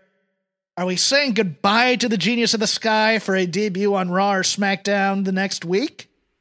Or does Io continue to be the most dominant champion the WWE has? Uh, I, I mean, I think Walter's got that on lockdown, so. That's kind of true, too. I forgot about yeah. him. Yeah, I mean, but uh, I think it probably is time for Io to move up to the main roster. Uh, like you can't stay down in NXT forever. I mean, you can, but I, I think that it's time for her to go up to the main roster. And I think actually, if anything, the odds of her getting paired with Asuka are very high when she gets to the main roster. I like that move. I am going to go against everything logical I'm going to say Io Shirai retains and Raquel Gonzalez gets moved up to the main roster. I yeah, I could see that too. I could see that too. Maybe paired with like a Sasha Banks as a bodyguard type, doing the same deal with Dakota Kai, who will unfortunately get lost in the Oh shuffle. no, you know, I got the perfect pairing for Raquel Gonzalez to really get her over when she goes up to the main roster. Tamina? No, no, no to me, it's Oh, a you're being choice. serious. No, that's no, that's a strong pull too. But I was thinking uh, Reggie Bechdel. You know, I was, I was, I was falling in love with you for a while, Nia, but I found a real woman here. Raquel, come on out, mon chéri. That moment where he whispered to Nia in front of Carmella was like a gimmick killing moment for Carmella. o- only to be rivaled by the part where Carmella goes down to the ring and then she has to apparently watch an entire video package while standing in the ring. By the way, her first match since the Royal Rumble to come out there and do that. My God. Well, we'll talk a little bit about uh, her and if she's going to be involved in any of these pre-show matches when we get to the main roster. But let's go to night two of the extravaganza. First night stand, second night deliver. Ember Moon and Shotzi Blackheart. Tank Girls versus The Way of Candice LeRae and Indy Hartwell. I don't know. Because I don't see who Ember and Shotzi fight with after this. And I think they love this way comedy gimmick. I think Candice LeRae and Indy Hartwell beat the champs and further devalue these belts. What do you think? I think that Shotzi and Ember are destined for a feud, and that the the whole Ember's way thing is setting up Ember's eventual heel turn. However, we have not gotten far enough along in establishing Ember and Shotzi's f- friendship at this point to make the departure meaningful at this juncture. And I think by NXT standards, uh, they still have some work to do. And so I don't see Candice and uh, Indy winning this match. I think I think we may see a little bit of the dissension begin to form between Ember and Shotzi, It'll- but it'll be just like a mild, low level frustration of Ember towards Shotzi. Like Shotzi will be completely oblivious to it, um, but Ember will slowly start to get a little bit frustrated with Shotzi. Speaking of the way, Johnny Takeover, one John Gargano taking on the winner of the Gauntlet Eliminator, who we both think will be Dexter Lumis. How overbooked will this be with Austin Theory? Or are we going to get shocked and are we going to get some sort of work rate match here from one Johnny Takeover? And maybe it's somebody else like Swerve. Um, I think it will be overbooked. Um, I, Dexter Lumis could win this title. I think so too. Yeah, I think I, Dexter I, Lumis could win this thing. I think yeah, I think Dexter Lumis is a real threat to win the title here. And then the comedy of Gargano losing it and blaming Austin Theory and all those new skits that will come. This is what Johnny Gargano is now. This is Uh, the problem with the way thing is that like it, it is so skits dependent that it gets away from the thing that Gargano does best, which is the wrestling. Uh, the skits and the charisma stuff that him and Candice are finding isn't bad by any stretch, but it doesn't allow for Johnny to do what Johnny does best. I think all the titles might be changing over the two nights, which is very interesting. For the NXT Cruiserweight Champion, champion versus champion, Jordan Devlin, the Irish ace, taking on Santos Escobar, probably with Raul Mendoza and Joaquin Wilde in tow, in a ladder match to determine the undisputed champion. Heel versus heel, probably, other than the Shawn Michaels thing, my favorite build because it was just two cocky jerks saying I'm the champ and being jerks about it. Chris, is Jordan Devlin long for the States or is he getting shipped back out to NXT UK? I think Devlin wins this match.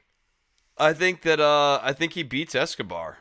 So and he's kind I of the sort of face here. I agree. I think Jordan Devlin's sticking around NXT for a while. I don't know what uh, you need to rebuild Santos after the carry and cross angle some way. I don't know how. And it's hard to rebuild I, them as the cruiserweight champion. So if you're gonna rebuild Sant, like actually, I'll tell you how you rebuild them. You have Santos go and beat Dexter Lumis. There you go. That's a good idea. I I think this match is gonna be sneaky good. I love Santos Escobar. I think Jordan Devlin is sublime in so many ways. Yeah. Uh, There's a lot uh, yeah. to like about Jordan Devlin, and I love Santos Escobar. This is a match that over this next week here, this is one that I definitely have circled on my calendar of like, I, I can't wait to watch this one. I am looking the latter part worries me because then you get into setting up spots and Man, check yeah, off ladder point, here. I wish they were just having a straight up match. Yeah, yeah, yeah, I'm with like I wish they were just having a straight up match. The ladder I don't think is a value added. Or one one ladder only. That's what I yeah. want. I don't want multiple ladders set up. I don't want this to be a money in the bank type of thing. Just one ladder like I don't want hey, table an, spots an or chair spots yes. either. I just want I it, just the ladder. Just the ladder. Just the ladder. Like like HBK and Razor Ramon. That's what I want. Very simple. An unsanctioned match. Hell of a video package for this, despite some of the hiccups in the build. I believe Jeremy Borash was behind this package, and it made Adam Cole look like a million bucks again versus just a screaming, cocky, whiny guy. Adam Cole taking on Kyle O'Reilly in an unsanctioned match. Does it stay one on one? Do we get appearances by Strong, Fish, or uh what's his face? Kid from NXT UK that had the knee injury.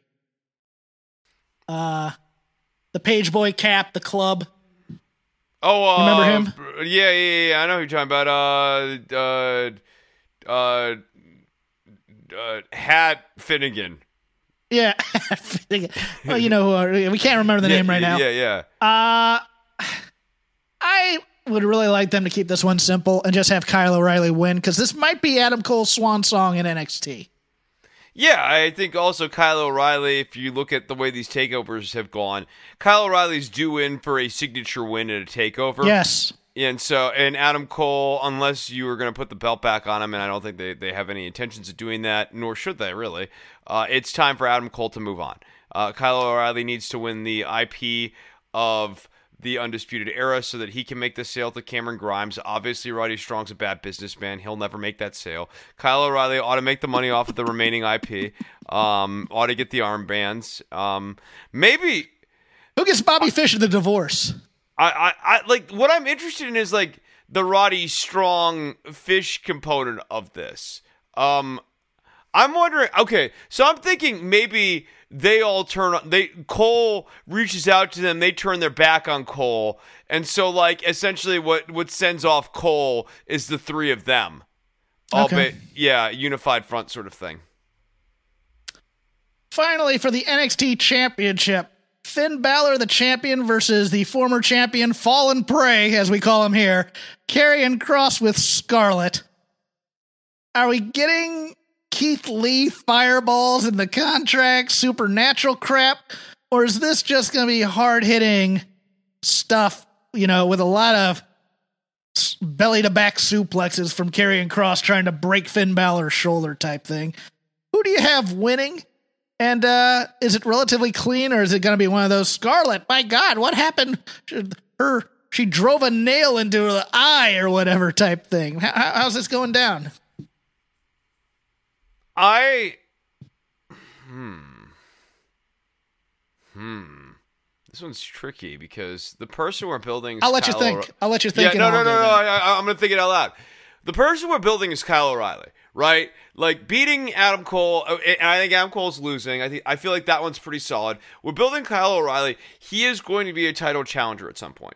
There is a story that has been told between O'Reilly and Finn Balor um, and Finn Balor and O'Reilly meeting up again ultimately does have some intrigue. We told that story at the previous takeover. You could build on the prior match that has some like real depth to it. Um, however, and Balor hot off a big, strong like not overbooked wrestle crap fireballs all over the place sort of win over Karrion Kross fallen prey. Like if Balor beats the shit out of fallen prey and like gets a big strong win over fallen prey Balor's white hot for an angle against Kyle O'Reilly at that point. Um and then when O'Reilly beats Balor it really means something. Um however they like Karrion Kross obviously. He is very much a WWE looking guy. He had that Mm-hmm. abbreviated title run. Um, I could see them wanting to put the belt back on him. However, I could just as easily see them wanting to call up Karrion Kross to the main roster here and bring up Scar- and frankly Scarlett and Carrie that entrance is a main roster entrance that has been trapped on NXT Oh, you're stealing long my thunder, you son of a. yeah, Keep yeah, going. Yeah, yeah. So, so I am going with Finn Balor beats Karrion Kross. That the prediction and the prophecy of Scarlett is wrong, and that Balor wins, and that we're we're arcing back to O'Reilly versus Balor two. My original thought was Karrion Kross by murder death. I thought they were going to give the belt back to him in a strong way, reestablish him as the champ that he was, and go on their merry way. I no longer think this because they are starting to bring back crowds. So they're going to start thinking ahead here. I think it's a tough match. I think Karrion Kross takes a lot of this match. I think Finn Balor wins, and then we don't see Karrion Kross until we get that first arena show on the main roster. And yes, we're getting the smoke and the smoke show and fall and pray kind of thing The end is is near. near. Yes, because Vince is going to have a chubby over this, and he is going to want to put it. We're gonna we're gonna make somebody I a huge star on this first thing. They're, they're, they're gonna think she's hot. yes, that too. Yeah. So I think uh, I think possibly on that first Raw or SmackDown where you have a full house, I think I think we take him off for a while so we forget about him, then we bring him back for that. But yes, I think Finn Balor and KOR is the way to go. That is NXT. That will be midweek. Now we get into the granddaddy of them all, WrestleMania. One match that is not on any of these cards that I think will probably be added to a pre show of one of the nights. I believe this women's tag team titles will be decided in a gauntlet match of some sort with Nia and, and Shayna probably coming out last. Your teams were the ones that were in that brawl tonight on SmackDown between Tamina and, and Natty, the Riot Squad, uh, Lana and Naomi, Mandy and uh, and and Dana. And because they teased it, I do think we're getting either we're either getting Carmella and Billy involved in this match, or we're getting a swerve from either Billy bringing in Peyton uh, to reunite them because they're not gonna, gonna do anything with Peyton, or we're getting Carmella bringing in Bayley, or we may get Carmella's out there saying she wants a three woman New Day faction kind of thing with Billy Kay and and uh, and Bayley, and I'm kind of here for that. I really am because they're not doing anything with Aunt Pam, and that's a damn shame. So I think this happens if there is a tag team match of some kind. Do we have the same women's tag champs going in as uh, coming out? No, I, I I think there's like clearly no emotional involvement in this company for Nia and Shayna to have the belts still. And I think that they've purely been holding these belts to WrestleMania this whole time. And the fact that uh, our boy Reggie Bechtel got paired with them tells you that, like, they just don't care anymore. Like, and Shayna Baszler's presentation is. Remember when I gave her worst presentation of the year last year? Like, like, uh, I, I feel really, really good about that pick. It gets worse and worse. She just and wins worse. in the dumbest. She loses in the In dumbest, the dumbest ways, possible. The dumbest ways possible. The the Kirifuda clutch went from a thing that like was like this super protected finisher to a thing that she's too stupid to let go of. and it's like, what the hell? Oh my goodness. Yeah, I think that if Carmella shows up in this tag match, she's going home with the tag championships at some time. And the real losers here are that are the Riot Squad, who they did that whole angle with about getting together and then possibly then winning the titles, and they never pulled the trigger on them. Probably because Vince doesn't like Ruby. I don't know. Maybe he does. I, I just, it's so weird to have that long story and no payoff. Same with Lana. Long story, no payoff. And your tag champs are going to probably be Carmella and Billy Kay. And so after this thing, uh, it might be a so, placeholder run for Natty and Tamina. Could be. I, yeah. I don't see much in them, but yeah. They are moving their way up the tag division. They're making some noise, Jeff. I've been hearing that. In Friday Night SmackDown, we're having a four way tag match between teams that are always combining and fighting each other on weekly SmackDowns. Between the Dirty Dogs of Dolph Ziggler and Bobby Roode defending against the Mysterios, the Street Profits, who, yeah, why would you want to put Montez Ford in front of a stadium crowd? Here, here's the the Street Profits are a group that is the hardest hit by the departure of Andrade because now they will no longer be able to have matches with Andrade and Angel Garza every week. And and also, of course, the Atlas Acad- or uh, Alpha Academy of Chad Gable and Otis tagging with Dolph Ziggler, water under well, the bridge, all is fine there. Yes, yes, and that, uh, and they just did it three weeks ago. The Mysterios are walking out of this with the tag titles. Right? No, I don't think so. Okay. I think I they think, are.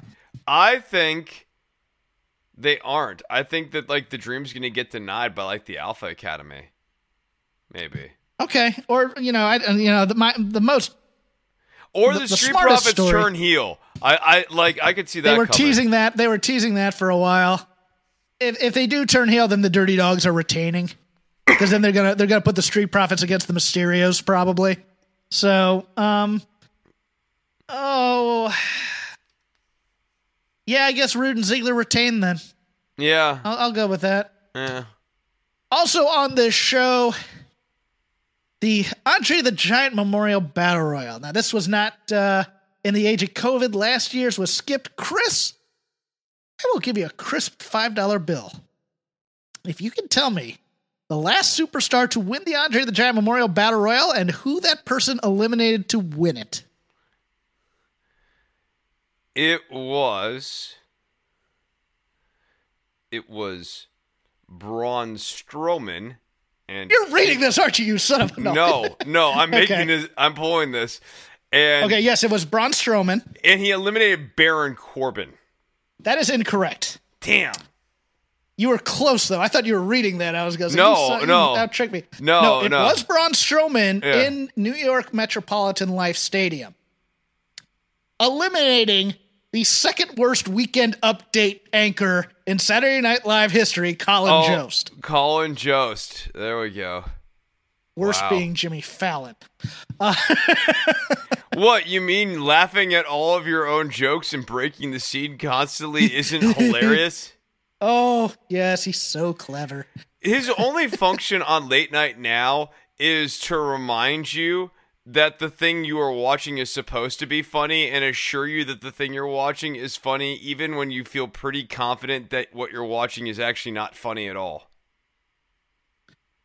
WWE official Adam Pearce announced the combatants for the prestigious, it's a prestigious award, free for all, that will include.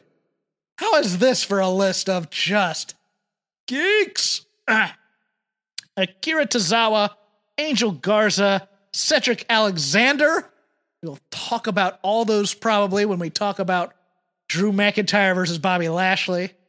Uh, Elias, Eric of the Viking Raiders, Oh yeah, Grand him. Metal, Grand Metalik, Humberto Carrillo, Jaxson Ryker, Jey Uso, Kalisto, King Corbin, Lince Dorado, Mace, Murphy, Mustafa Ali, Ricochet, Shelton Benjamin, Shinsuke Nakamura, former WrestleMania headliner, Slap Jack, Yeah! Yeah! Yeah! T Bar, and in a triumphant return from obscurity, Tucker. Chris. Out of this all-star Slapjack, crew of it's a, Slapjack. Slapjack's gonna win. of a locker room this, that this is it. It's happening. guys emasculated by Drew McIntyre for 30, Alex. Uh, I am going to go with Shinsuke Nakamura winning this thing. It just. or Ricochet. Here, bring this. Hey, that statue's taller than he is. Go, go drag that thing No, around. Monday was so great. Hey, I respect you for standing up to me. Let's have a match. And then they have a three minute match where Ricochet does about as much as like a guy can do in three minutes, um, and then loses. And I guess we're doing this now. Hey, how come you guys aren't taking him up on that bounty? it's like, well, you know, because you're a bigger guy than us and the element of surprise. And then he goes looking for a fight and starts just smacking these guys around. It's just such disrespect to everybody. And all these characters are now dead. Yo, Braun Dead, Strowman dead, is dead. dead. He's dead. That- I don't care. We'll get to him They- too. Yeah, they tried to too. protect him by like, but they put him in the middle of that and like, Save yeah, it. between Save it. Yeah, okay, yeah, yeah. but yeah, you're right. You're right. Oh God, yeah, I forgot he was in the middle of that. He's in the middle of that too. Yeah, so he's an idiot and he's an idiot. Yeah. Oh, jeez. Oh, uh, and that will do it for Friday. I assume something might be announced.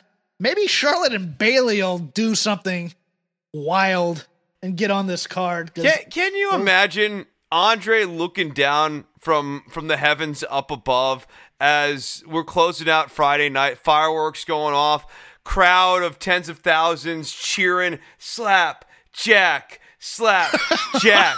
as he's holding up the statue, a young child starts crying and then covers his covers his face with a slapjack mask. Uh, it's gonna be beautiful, man. Uh,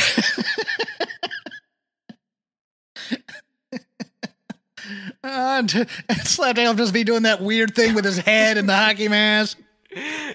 and thousands. They'll all be Oh. doing it. Thunderdome people will be doing it. It'll be great. What are we doing with our lives? We can talk about the two main roster shows while we go through this. Keeping in mind we have not seen the go home shows for either, but let's put it this way the person who's not standing tall is the person who's losing, probably, given WWE booking. But starting on night one, April 10th, Cesaro versus The Drip, Seth Rollins. God, that suit. In a singles match.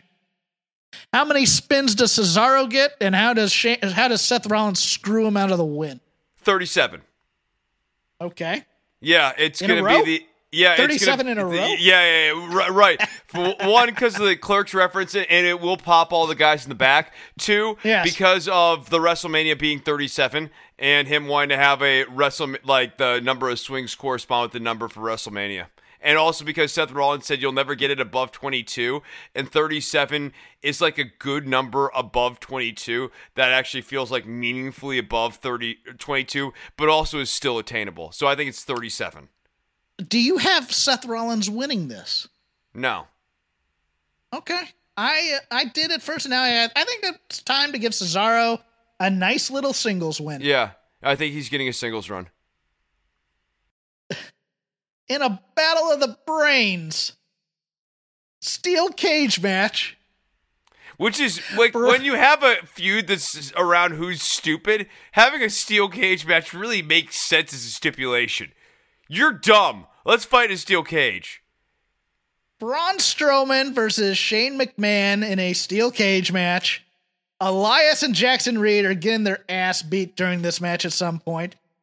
Chris, I will put this question to you. Is there any other ending other than Braun Strowman throws Shane so hard into one of the cage walls that it collapses and he rolls out of the cage onto the floor and wins the match?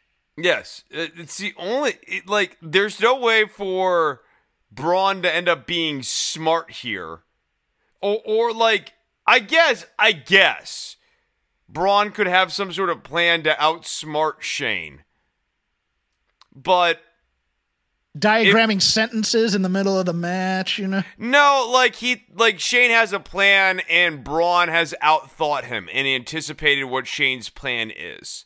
Something like that. But this is gonna be dumb. Uh, Speaking of dumb, and this is just the build only.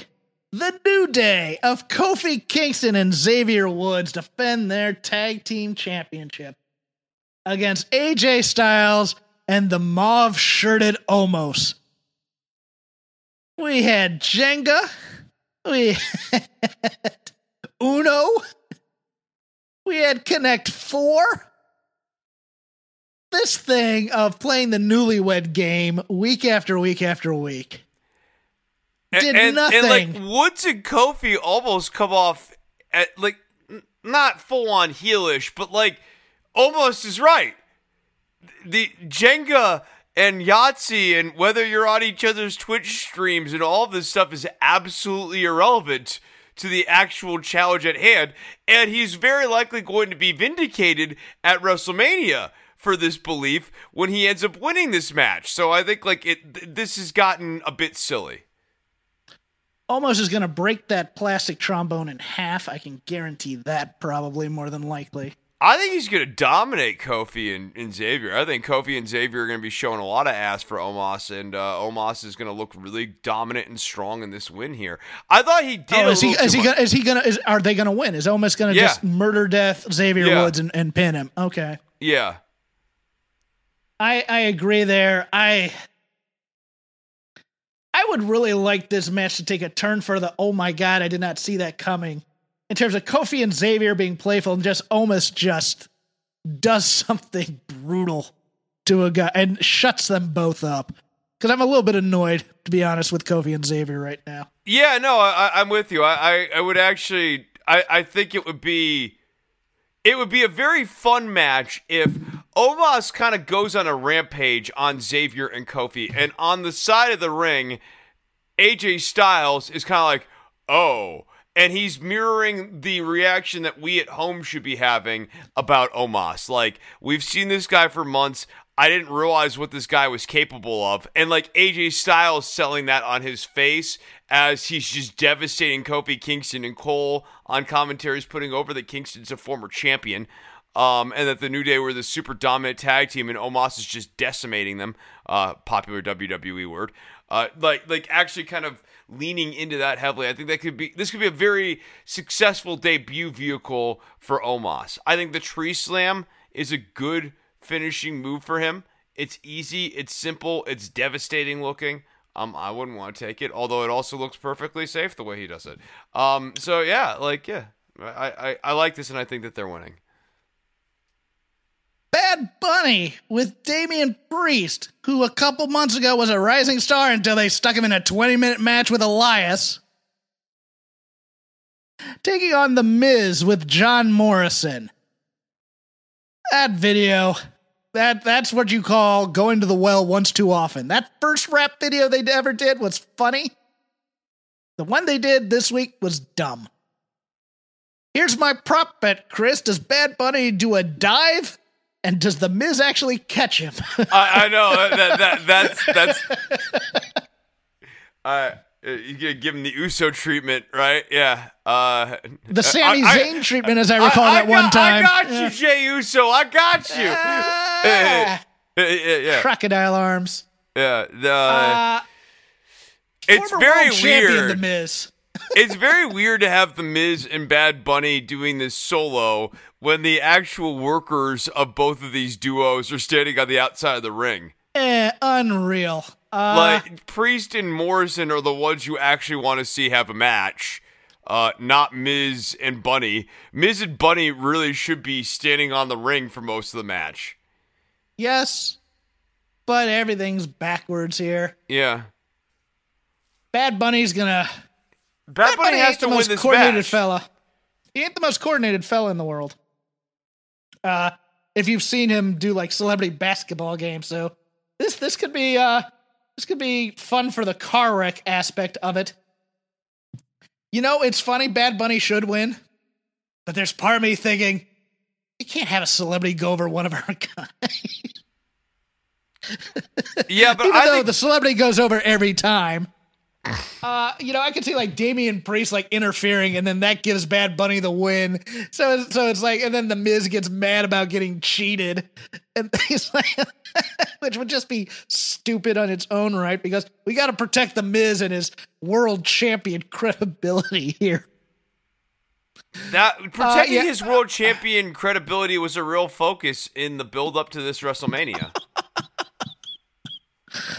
Yeah, Bad Bunny. No, Bad Bunny's gonna, you know, do a Canadian destroyer. yeah, he's gonna be Stephen Amell in there. That's what's gonna happen. we're, gonna, we're gonna watch. He's gonna turn into Pat McAfee before our eyes. Yes, Bad Bunny wins. Probably a run-in of 27, 24-7 geeks at some point in this match too. I would assume. Just all the smoke and mirrors that you expect. Speaking of bad decisions, the Hurt business was broken up this week in one of the most baffling decisions ever because number one, we got to make Bobby Lashley a bigger star. Number two, we're bringing in Baron Corbin into this angle where they had to clarify he's not a member of the Hurt Business, which is akin to replacing Arn Anderson in the Horsemen because they're getting cheered with the Honky Tonk Man. I mean, that's just we need heat on Bobby Lashley, brother. So we're bringing in Baron Corbin, and you ruin something visually cool if they had backed off of that Cedric being the bad seed of the crew and just had them be just cool African American wrestlers who look great in suits and are confident and have all the gold. They don't do factions well. I don't even think Evolution was that great of a faction. It had great parts. But as a faction, it kind of stunk, to be honest with you, especially the clownish way they viewed uh, Flair. But this is what they do you have the star, and then you have red shirts. And then eventually you have to get rid of the red shirts, and the red shirts feud with each other, and nobody's helped other than the star. I was angry at this. I thought it was just closed minded and reeked of no creativity whatsoever. That said, Bobby Lashley with MVP taking on Drew. How come you're not attacking me? How come you're not attacking me? This is your big chance. Step up and hit me. for the WWE Championship. Are we re-coordinating Drew McIntyre here, or are we going with Lashley as some sort of star? I think we're I think we're recoordinating Drew McIntyre. And I think the plan is to turn Bobby babyface in the wake of this. That like Bobby MVP interferes and he gets mad at MVP, and he hits him. yes. Yeah, yeah, right. The, the MVP's holding him back now too, which will be ironic because nothing could be further from the truth in reality. Exactly. This this act works. They because they. MVP and yeah, these two guys make sense together in a way that neither of them individually make nearly as much sense. Yes. So dumb. And finally, headlining night one, Sasha Banks, your WWE SmackDown Women's Champion, taking on Bianca Belair. Chris? Sasha Banks is 0 6 at WrestleMania. She has been healed up quite a bit here for this match. Are we going to pull the trigger on Bianca, or is this the Rhea Ripley consolation prize from last year where just being here is good enough? I think I think Sasha has has a streak going. I think she's going 0 and 7. I want her to go 0 and 21 and, Yeah. 0 and and 21 then win the last match. I would actually it'd be very funny if she never wins a match at WrestleMania and that's her gimmick. I am of the opinion that there's a chance that we get a Eddie Chris Benoit moment between Bianca Belair and Rhea Ripley after those two matches, where it's like this is the new generation of women type of thing. I think there's a chance of that. I'm a little hesitant to say Bianca Belair wins this because I think Rhea Ripley's winning out of the gate because of the way they botched her last year. And I don't think they do both. I could see Bayley appearing here to screw Bianca. I can I see, could see Reggie reappearing. to, screw, to screw over Sasha though too, That too. and that Yeah. could be the that could be the face turn. Yeah, the, you know, the, we we had Reggie mentioned in in in the in the promo today. Reggie could show up here. I mean, and he is on one of the top challengers for the belt after Bianca wins it. I'd say. I will go strong and say that this is going to be a ceremonial win for Bianca Belair, but they soon thereafter take the title off of her. But I think for the moment they're going to give her the moment. So I will go Bianca Belair beating Sasha Banks here. Yeah, I think Bianca beats Sasha. All right, then. That ends night one. Going over to night two. Let's start with perhaps the most egregious use of live sketch television in the modern era in WWE as Riddle doing a live tape of a skit, blows his line, says, I don't remember what I'm saying, and then bails on Asuka who already is hampered by the English language and not being clear on it, has no clue what's going on, looks around, and just walks away. Egregious violation of improv protocol to leave your scene partner there hanging to the point where they made fun of it on WWE.com with Sheamus doing the same sketch to her and running off with the thing but we've add we've added animated birds to Riddle's interest, much like we've added choo-choo train sounds to Omos. I'll tell you that no, the choo choo trains are to Strowman because we really we want to beef Strowman, up that's this. right. Yeah, no, no. If it was Sheamus, that'd be one thing. Strowman Sorry, was at no, one I point. want I want sh- I want like shamrocks or leprechauns yeah, coming out of no, Sheamus's no, no. When- ass. When, when he hits the brogue kick, shamrocks and horseshoes and other lucky charms, Lucky should- Charms? should, fly out of the opponent. Like, like he hits him, and, and like, yeah, like Biggie explodes. little little anima- little little animated hornswoggles come out. yeah. My God. and then it, it Matt Riddle with the the birds flying out of him. It's like, uh, does Vince or, or anyone who writes this show know anyone who has ever smoked weed? Because you, you we can ask like, our boy. We can ask Yeah. our boy if, I.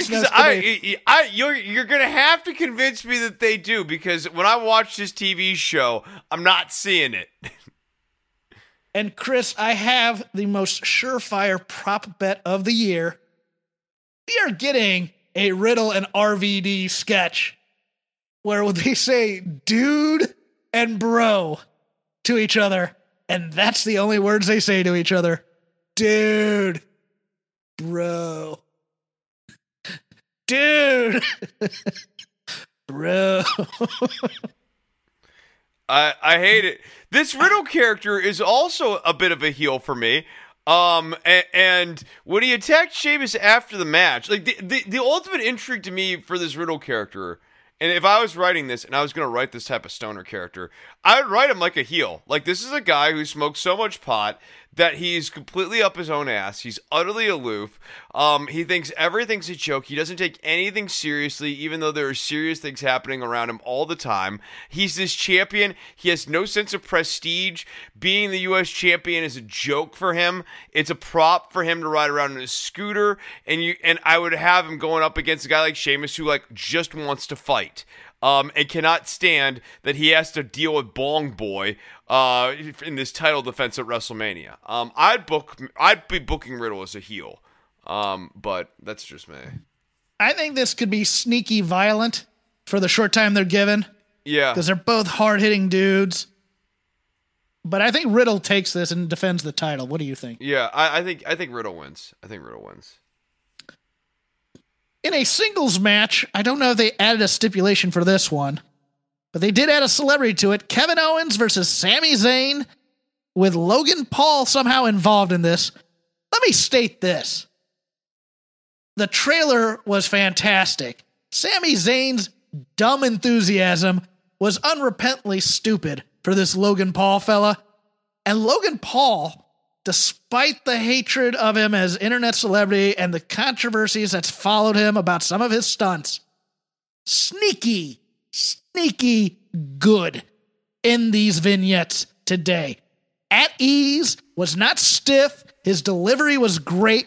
He seemed happy to be there as opposed to he understood the dynamic between him and Yes. Zayn and, and did Yes. not break that ten he knew to be standoffish. He he didn't break and seem like he was having a good time. He you know didn't corpse. He didn't Jimmy Fallon it up.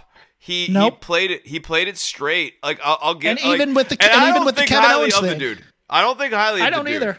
Um, You don't have but- to. I'm just- I'm no, just no, going no. based on I'm his I'm assessing. I'm assessing his on-screen performance. Um, I there thought was his there was on-screen some performance was blowback. pretty There was well some done. blowback online of some people who were like, "Man, that was pretty good from Logan Paul." Well, don't you know that he did that thing in the Japanese? Yes, we know that I'm he aware- and his no, I'm brother aware. are grifters. Yeah, his no, brother and him gross. are grifters. We get that, but you know, as opposed to Wrestling say, is a grift. Like, like he's a grifter. This might actually be a really nice home for him.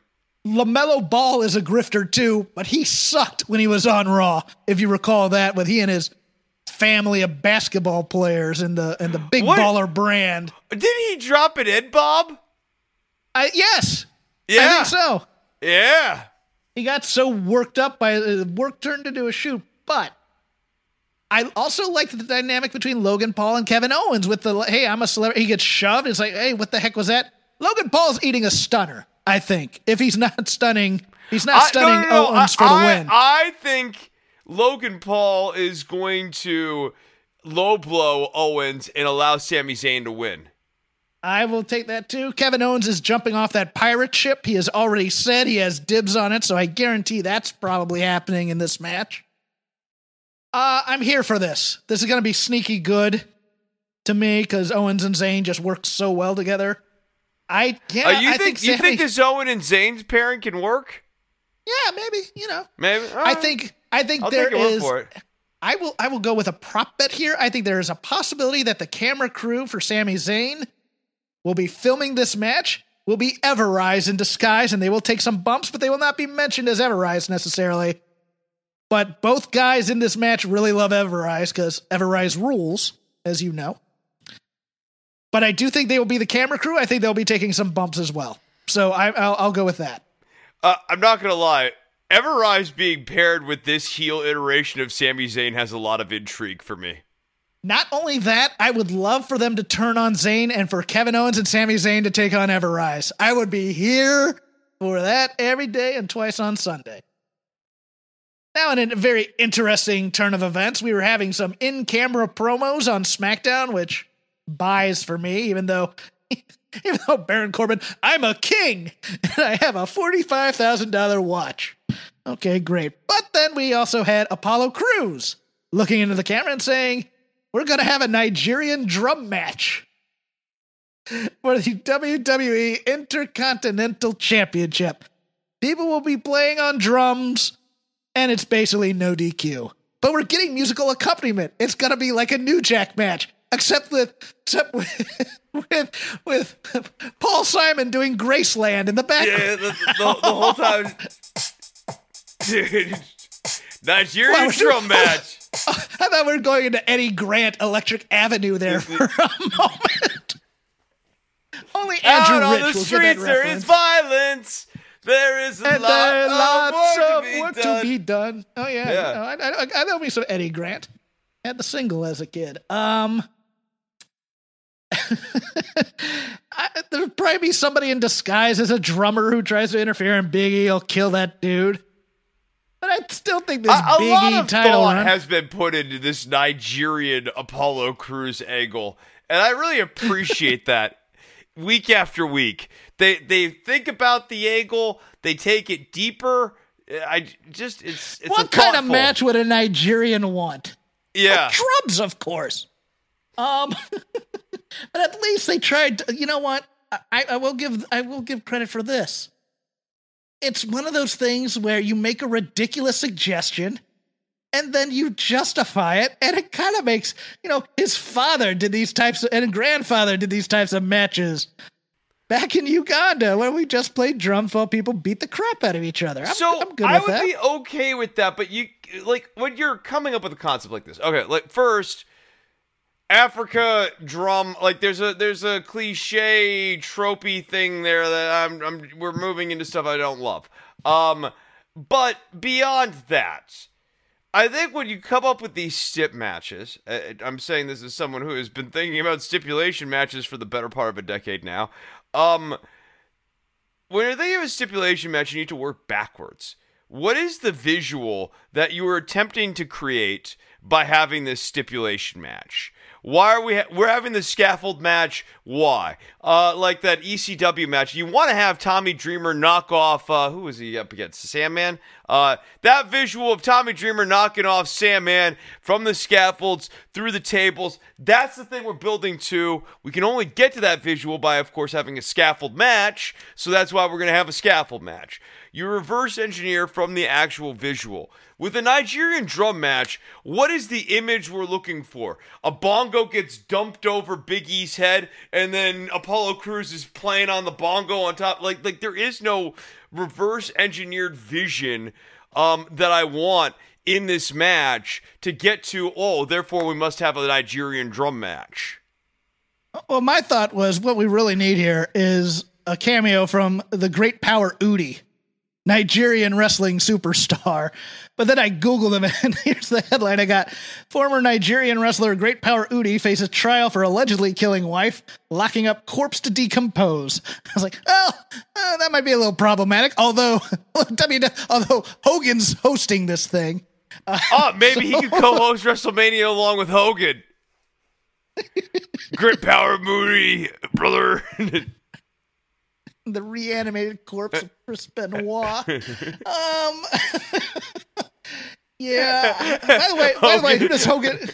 Who does Hogan give the boot to? What geeks are we gonna get? Is it gonna be the Akira Tozawa level Akira geeks? Tozawa's totally eating. Yeah, totally. or is it gonna be boot. Elias and Jaxson Ryker? Or is it gonna be, or or or is it gonna be people come out to mess with uh mess with Titus? And so Let, let me tell you, that so kid, friend of the black man, Hulk Hogan, is gonna save his buddy.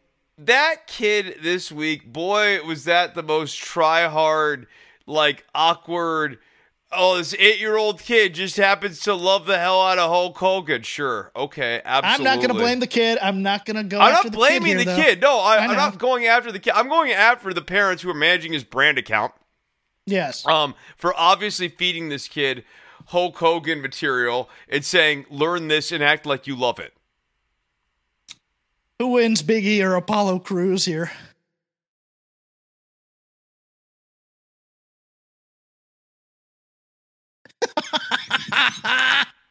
Do you know? Uh, Apollo. you just sit there in silence. I just, Uh, oh, so so hold on. We're gonna take the belt off of Big E to now elevate him into a major feud off of a Nigerian drum match. Well, okay, so I'm sorry. You want Apollo to lose the signature No, Nigerian drum match? you know, much like a Punjabi prison match. Yes, he You lo- can't- you always lose your like the signature. Undertaker losing a casket match. It can't happen. Will we ever have another Nigerian drum match not involving Apollo Crews? That's my question.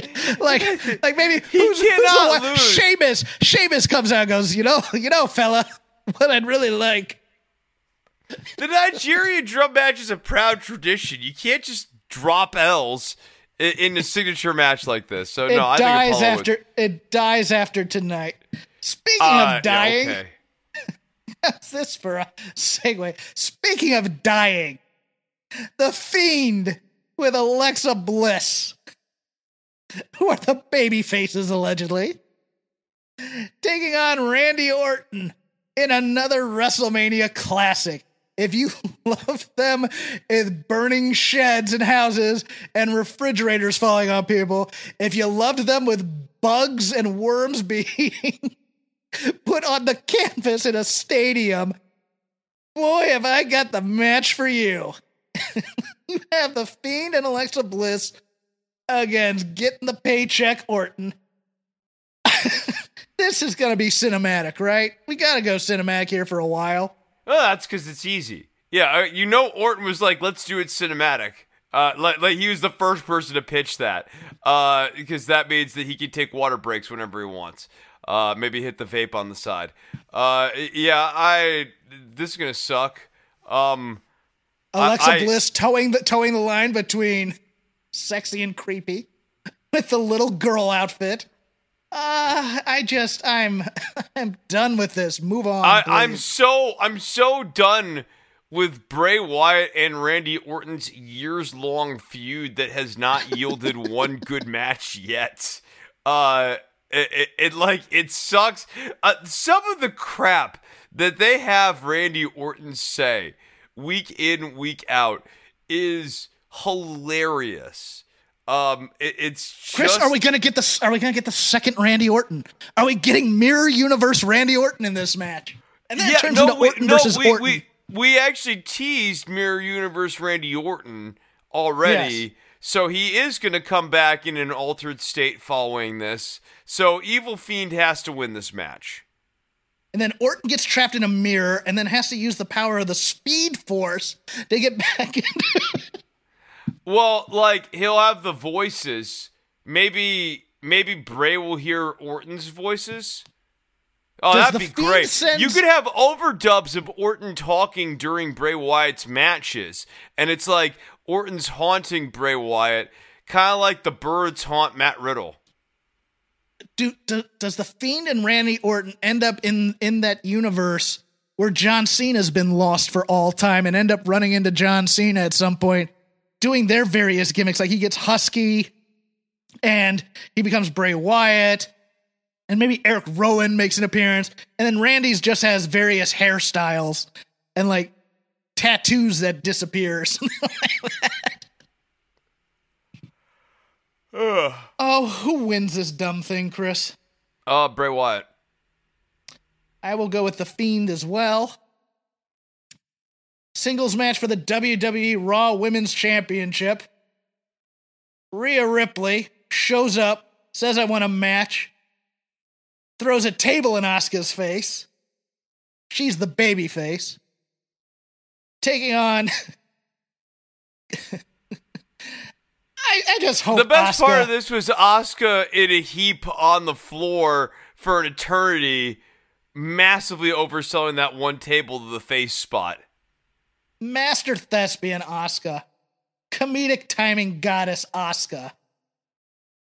Asuka who can do no wrong, and I'm convinced Vince just leaves her alone and says, whatever, just make her go out and do that crazy crap. And then she'll have a good match and stuff. And then they pay her a lot. And then Asuka's just kind of like walking away, going, screw you. I'm going to hang out in catering for a while while you all do your dumb scripted stuff. And I'm, do you think Vince knows what Kana Chan TV is? I don't. No, no clue. No clue. Just just let the crazy woman do whatever she wants. Uh, I think. Love me some Asuka, y'all know that, but Rhea Ripley is winning here.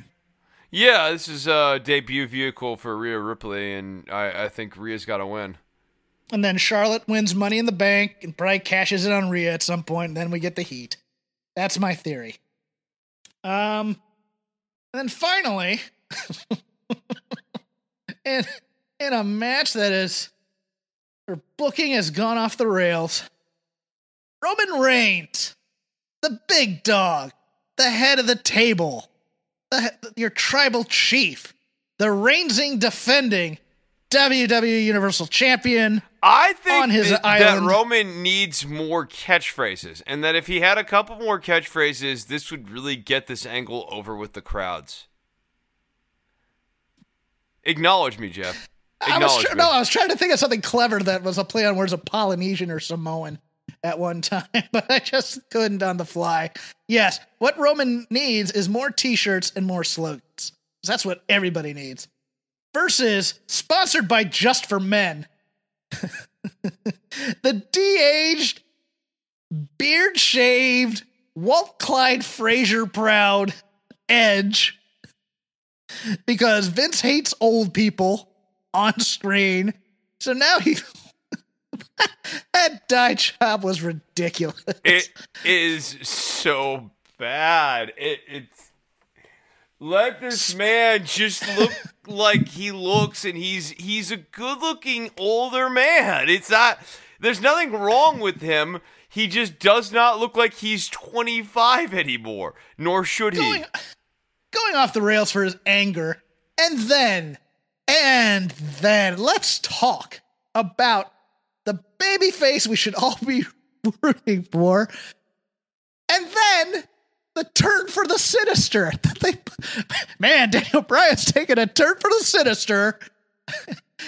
It, and, and the go home, not the go home show, but the go home line, which I'm sure was fed to was it Cole or or Graves who said it's been a good Friday for Daniel Bryan. Which is so weird. Like, uh, it's so weird. Um, also, yeah, really not understanding what Good Friday is about in the slightest. in, in the slightest. Not understanding what the premise of yeah, Good Friday I'm is. sure, I'm sure. well, said it's good in the name. What the hell's wrong with you people? It, it's it's like thinking Kristallnacht is like a, a night about about, crystal. Yeah, yeah, it's about beautiful crystals. yeah, It's yeah, a, yeah. night, it's, it's a night of chandeliers Yeah, everywhere. That's wouldn't that wouldn't that be so pretty? There's crystal everywhere all night. a blood libel gets all the bad blood out and lets the good blood in. just, just some tone deaf stuff.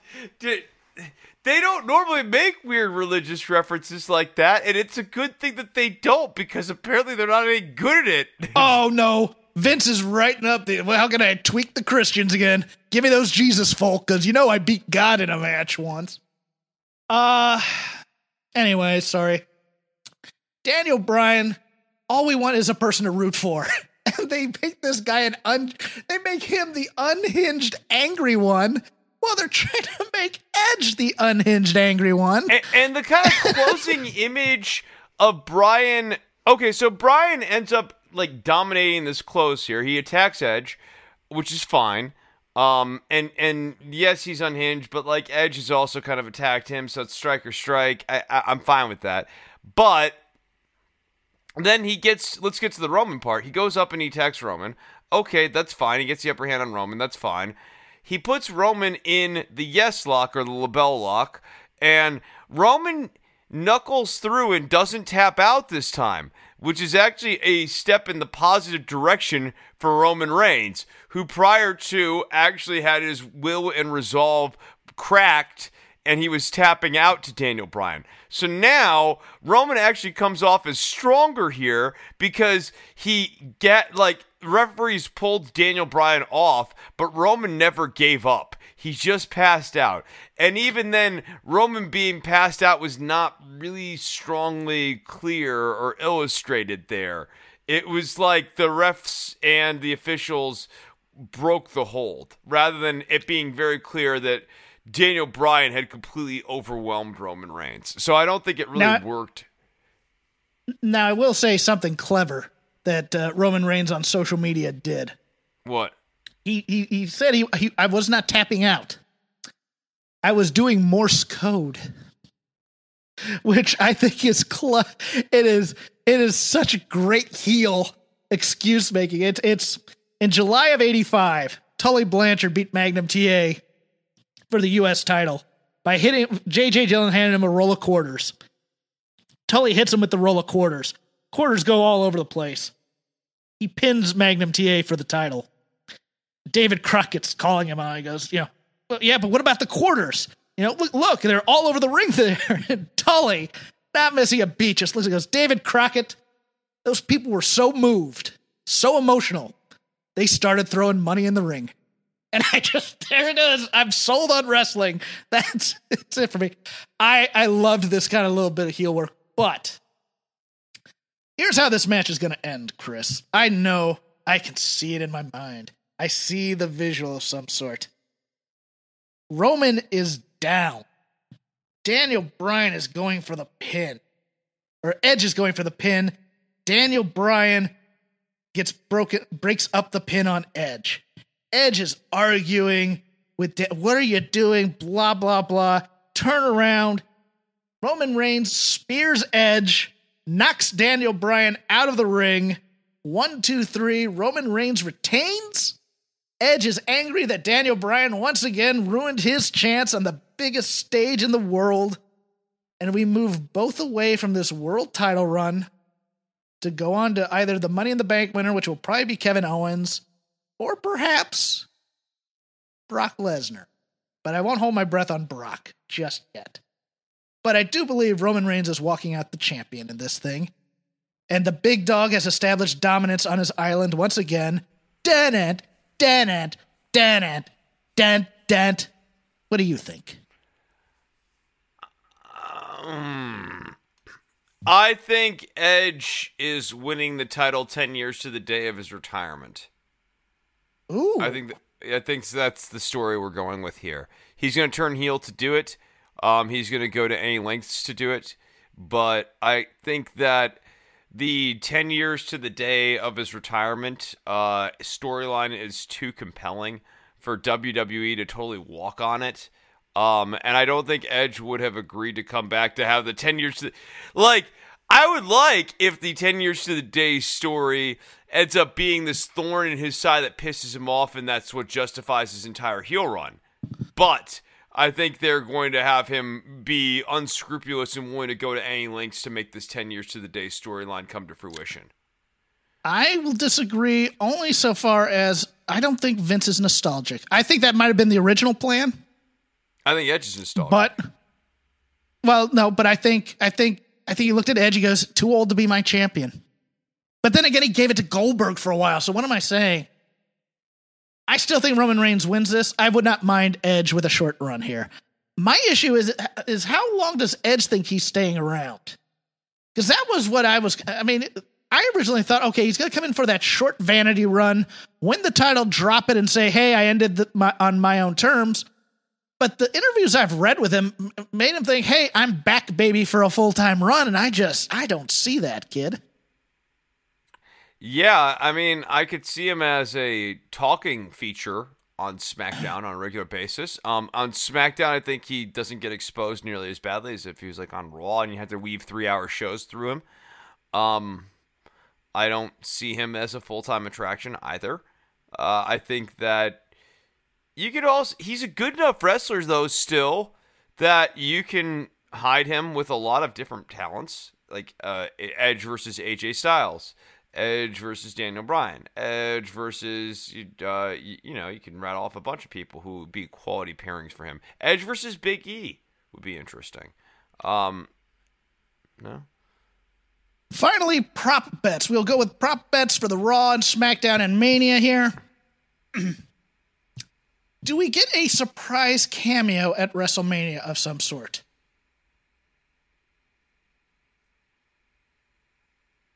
Um,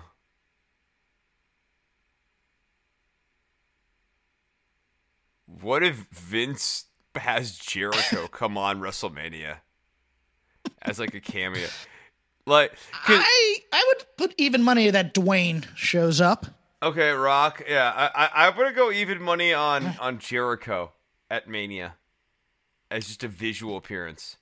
I will say as a dark horse, Ronda Rousey. Because I or yeah, I think Ronda. I was thinking Becky for a sec, but Becky could have made it to Mania. She would have been in Mania. But I think Ronda Rousey might show back up here. Let, let's go with that.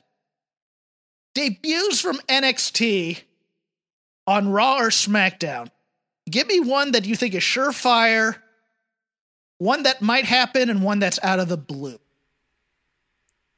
Raquel Gonzalez, surefire, uh, fallen Wow. prey. Yeah, fallen prey. Maybe. Um, out of the blue. Um, out of the blue, I'd say Dexter Lumis or Cameron Grimes. Okay.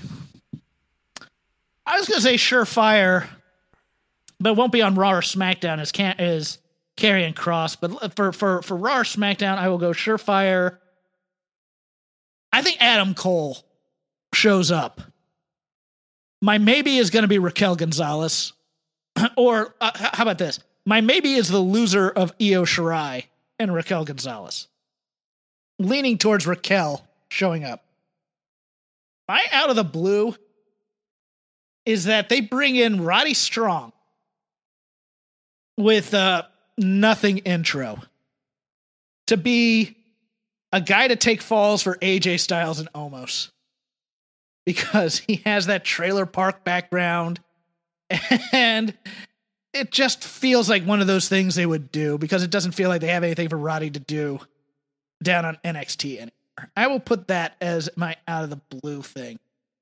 So we'll see. I always enjoyed the Raw and SmackDowns as to man, can you wait for this person who has done it? And now I'm scared. Like, man, years really ago they were something? really fun, but it's it's been several years since the Raw and SmackDown after Mania have had that same magic. Actually, I'll, I'll, I'll give you another. I'll give you a better maybe.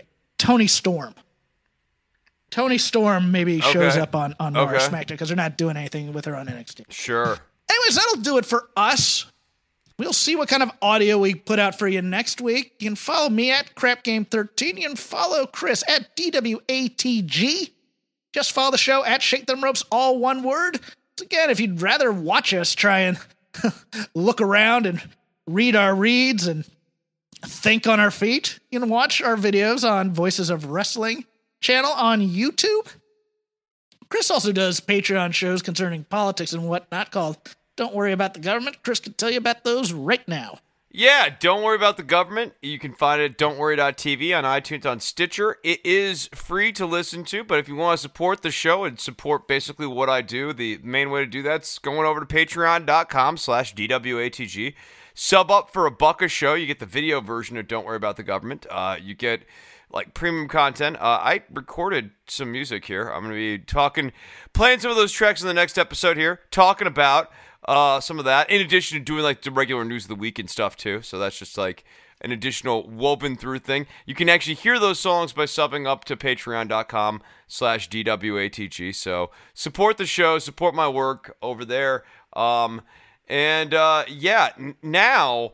Jeff, uh, since we, we finally got to the end of this show, Well, I, I need I need I need to thank I need to thank the sponsors real quick. okay, yeah, yeah. Once again, once again, we'd like to thank Manscaped. Get 20% off and free shipping using the code ROPES, R O P E S. Also, I'd like to thank mybookie.ag, also code ROPES. Get a deposit match up to $1,000 on your first deposit. Happy birthday to superfan Trisha. Milestone birthday.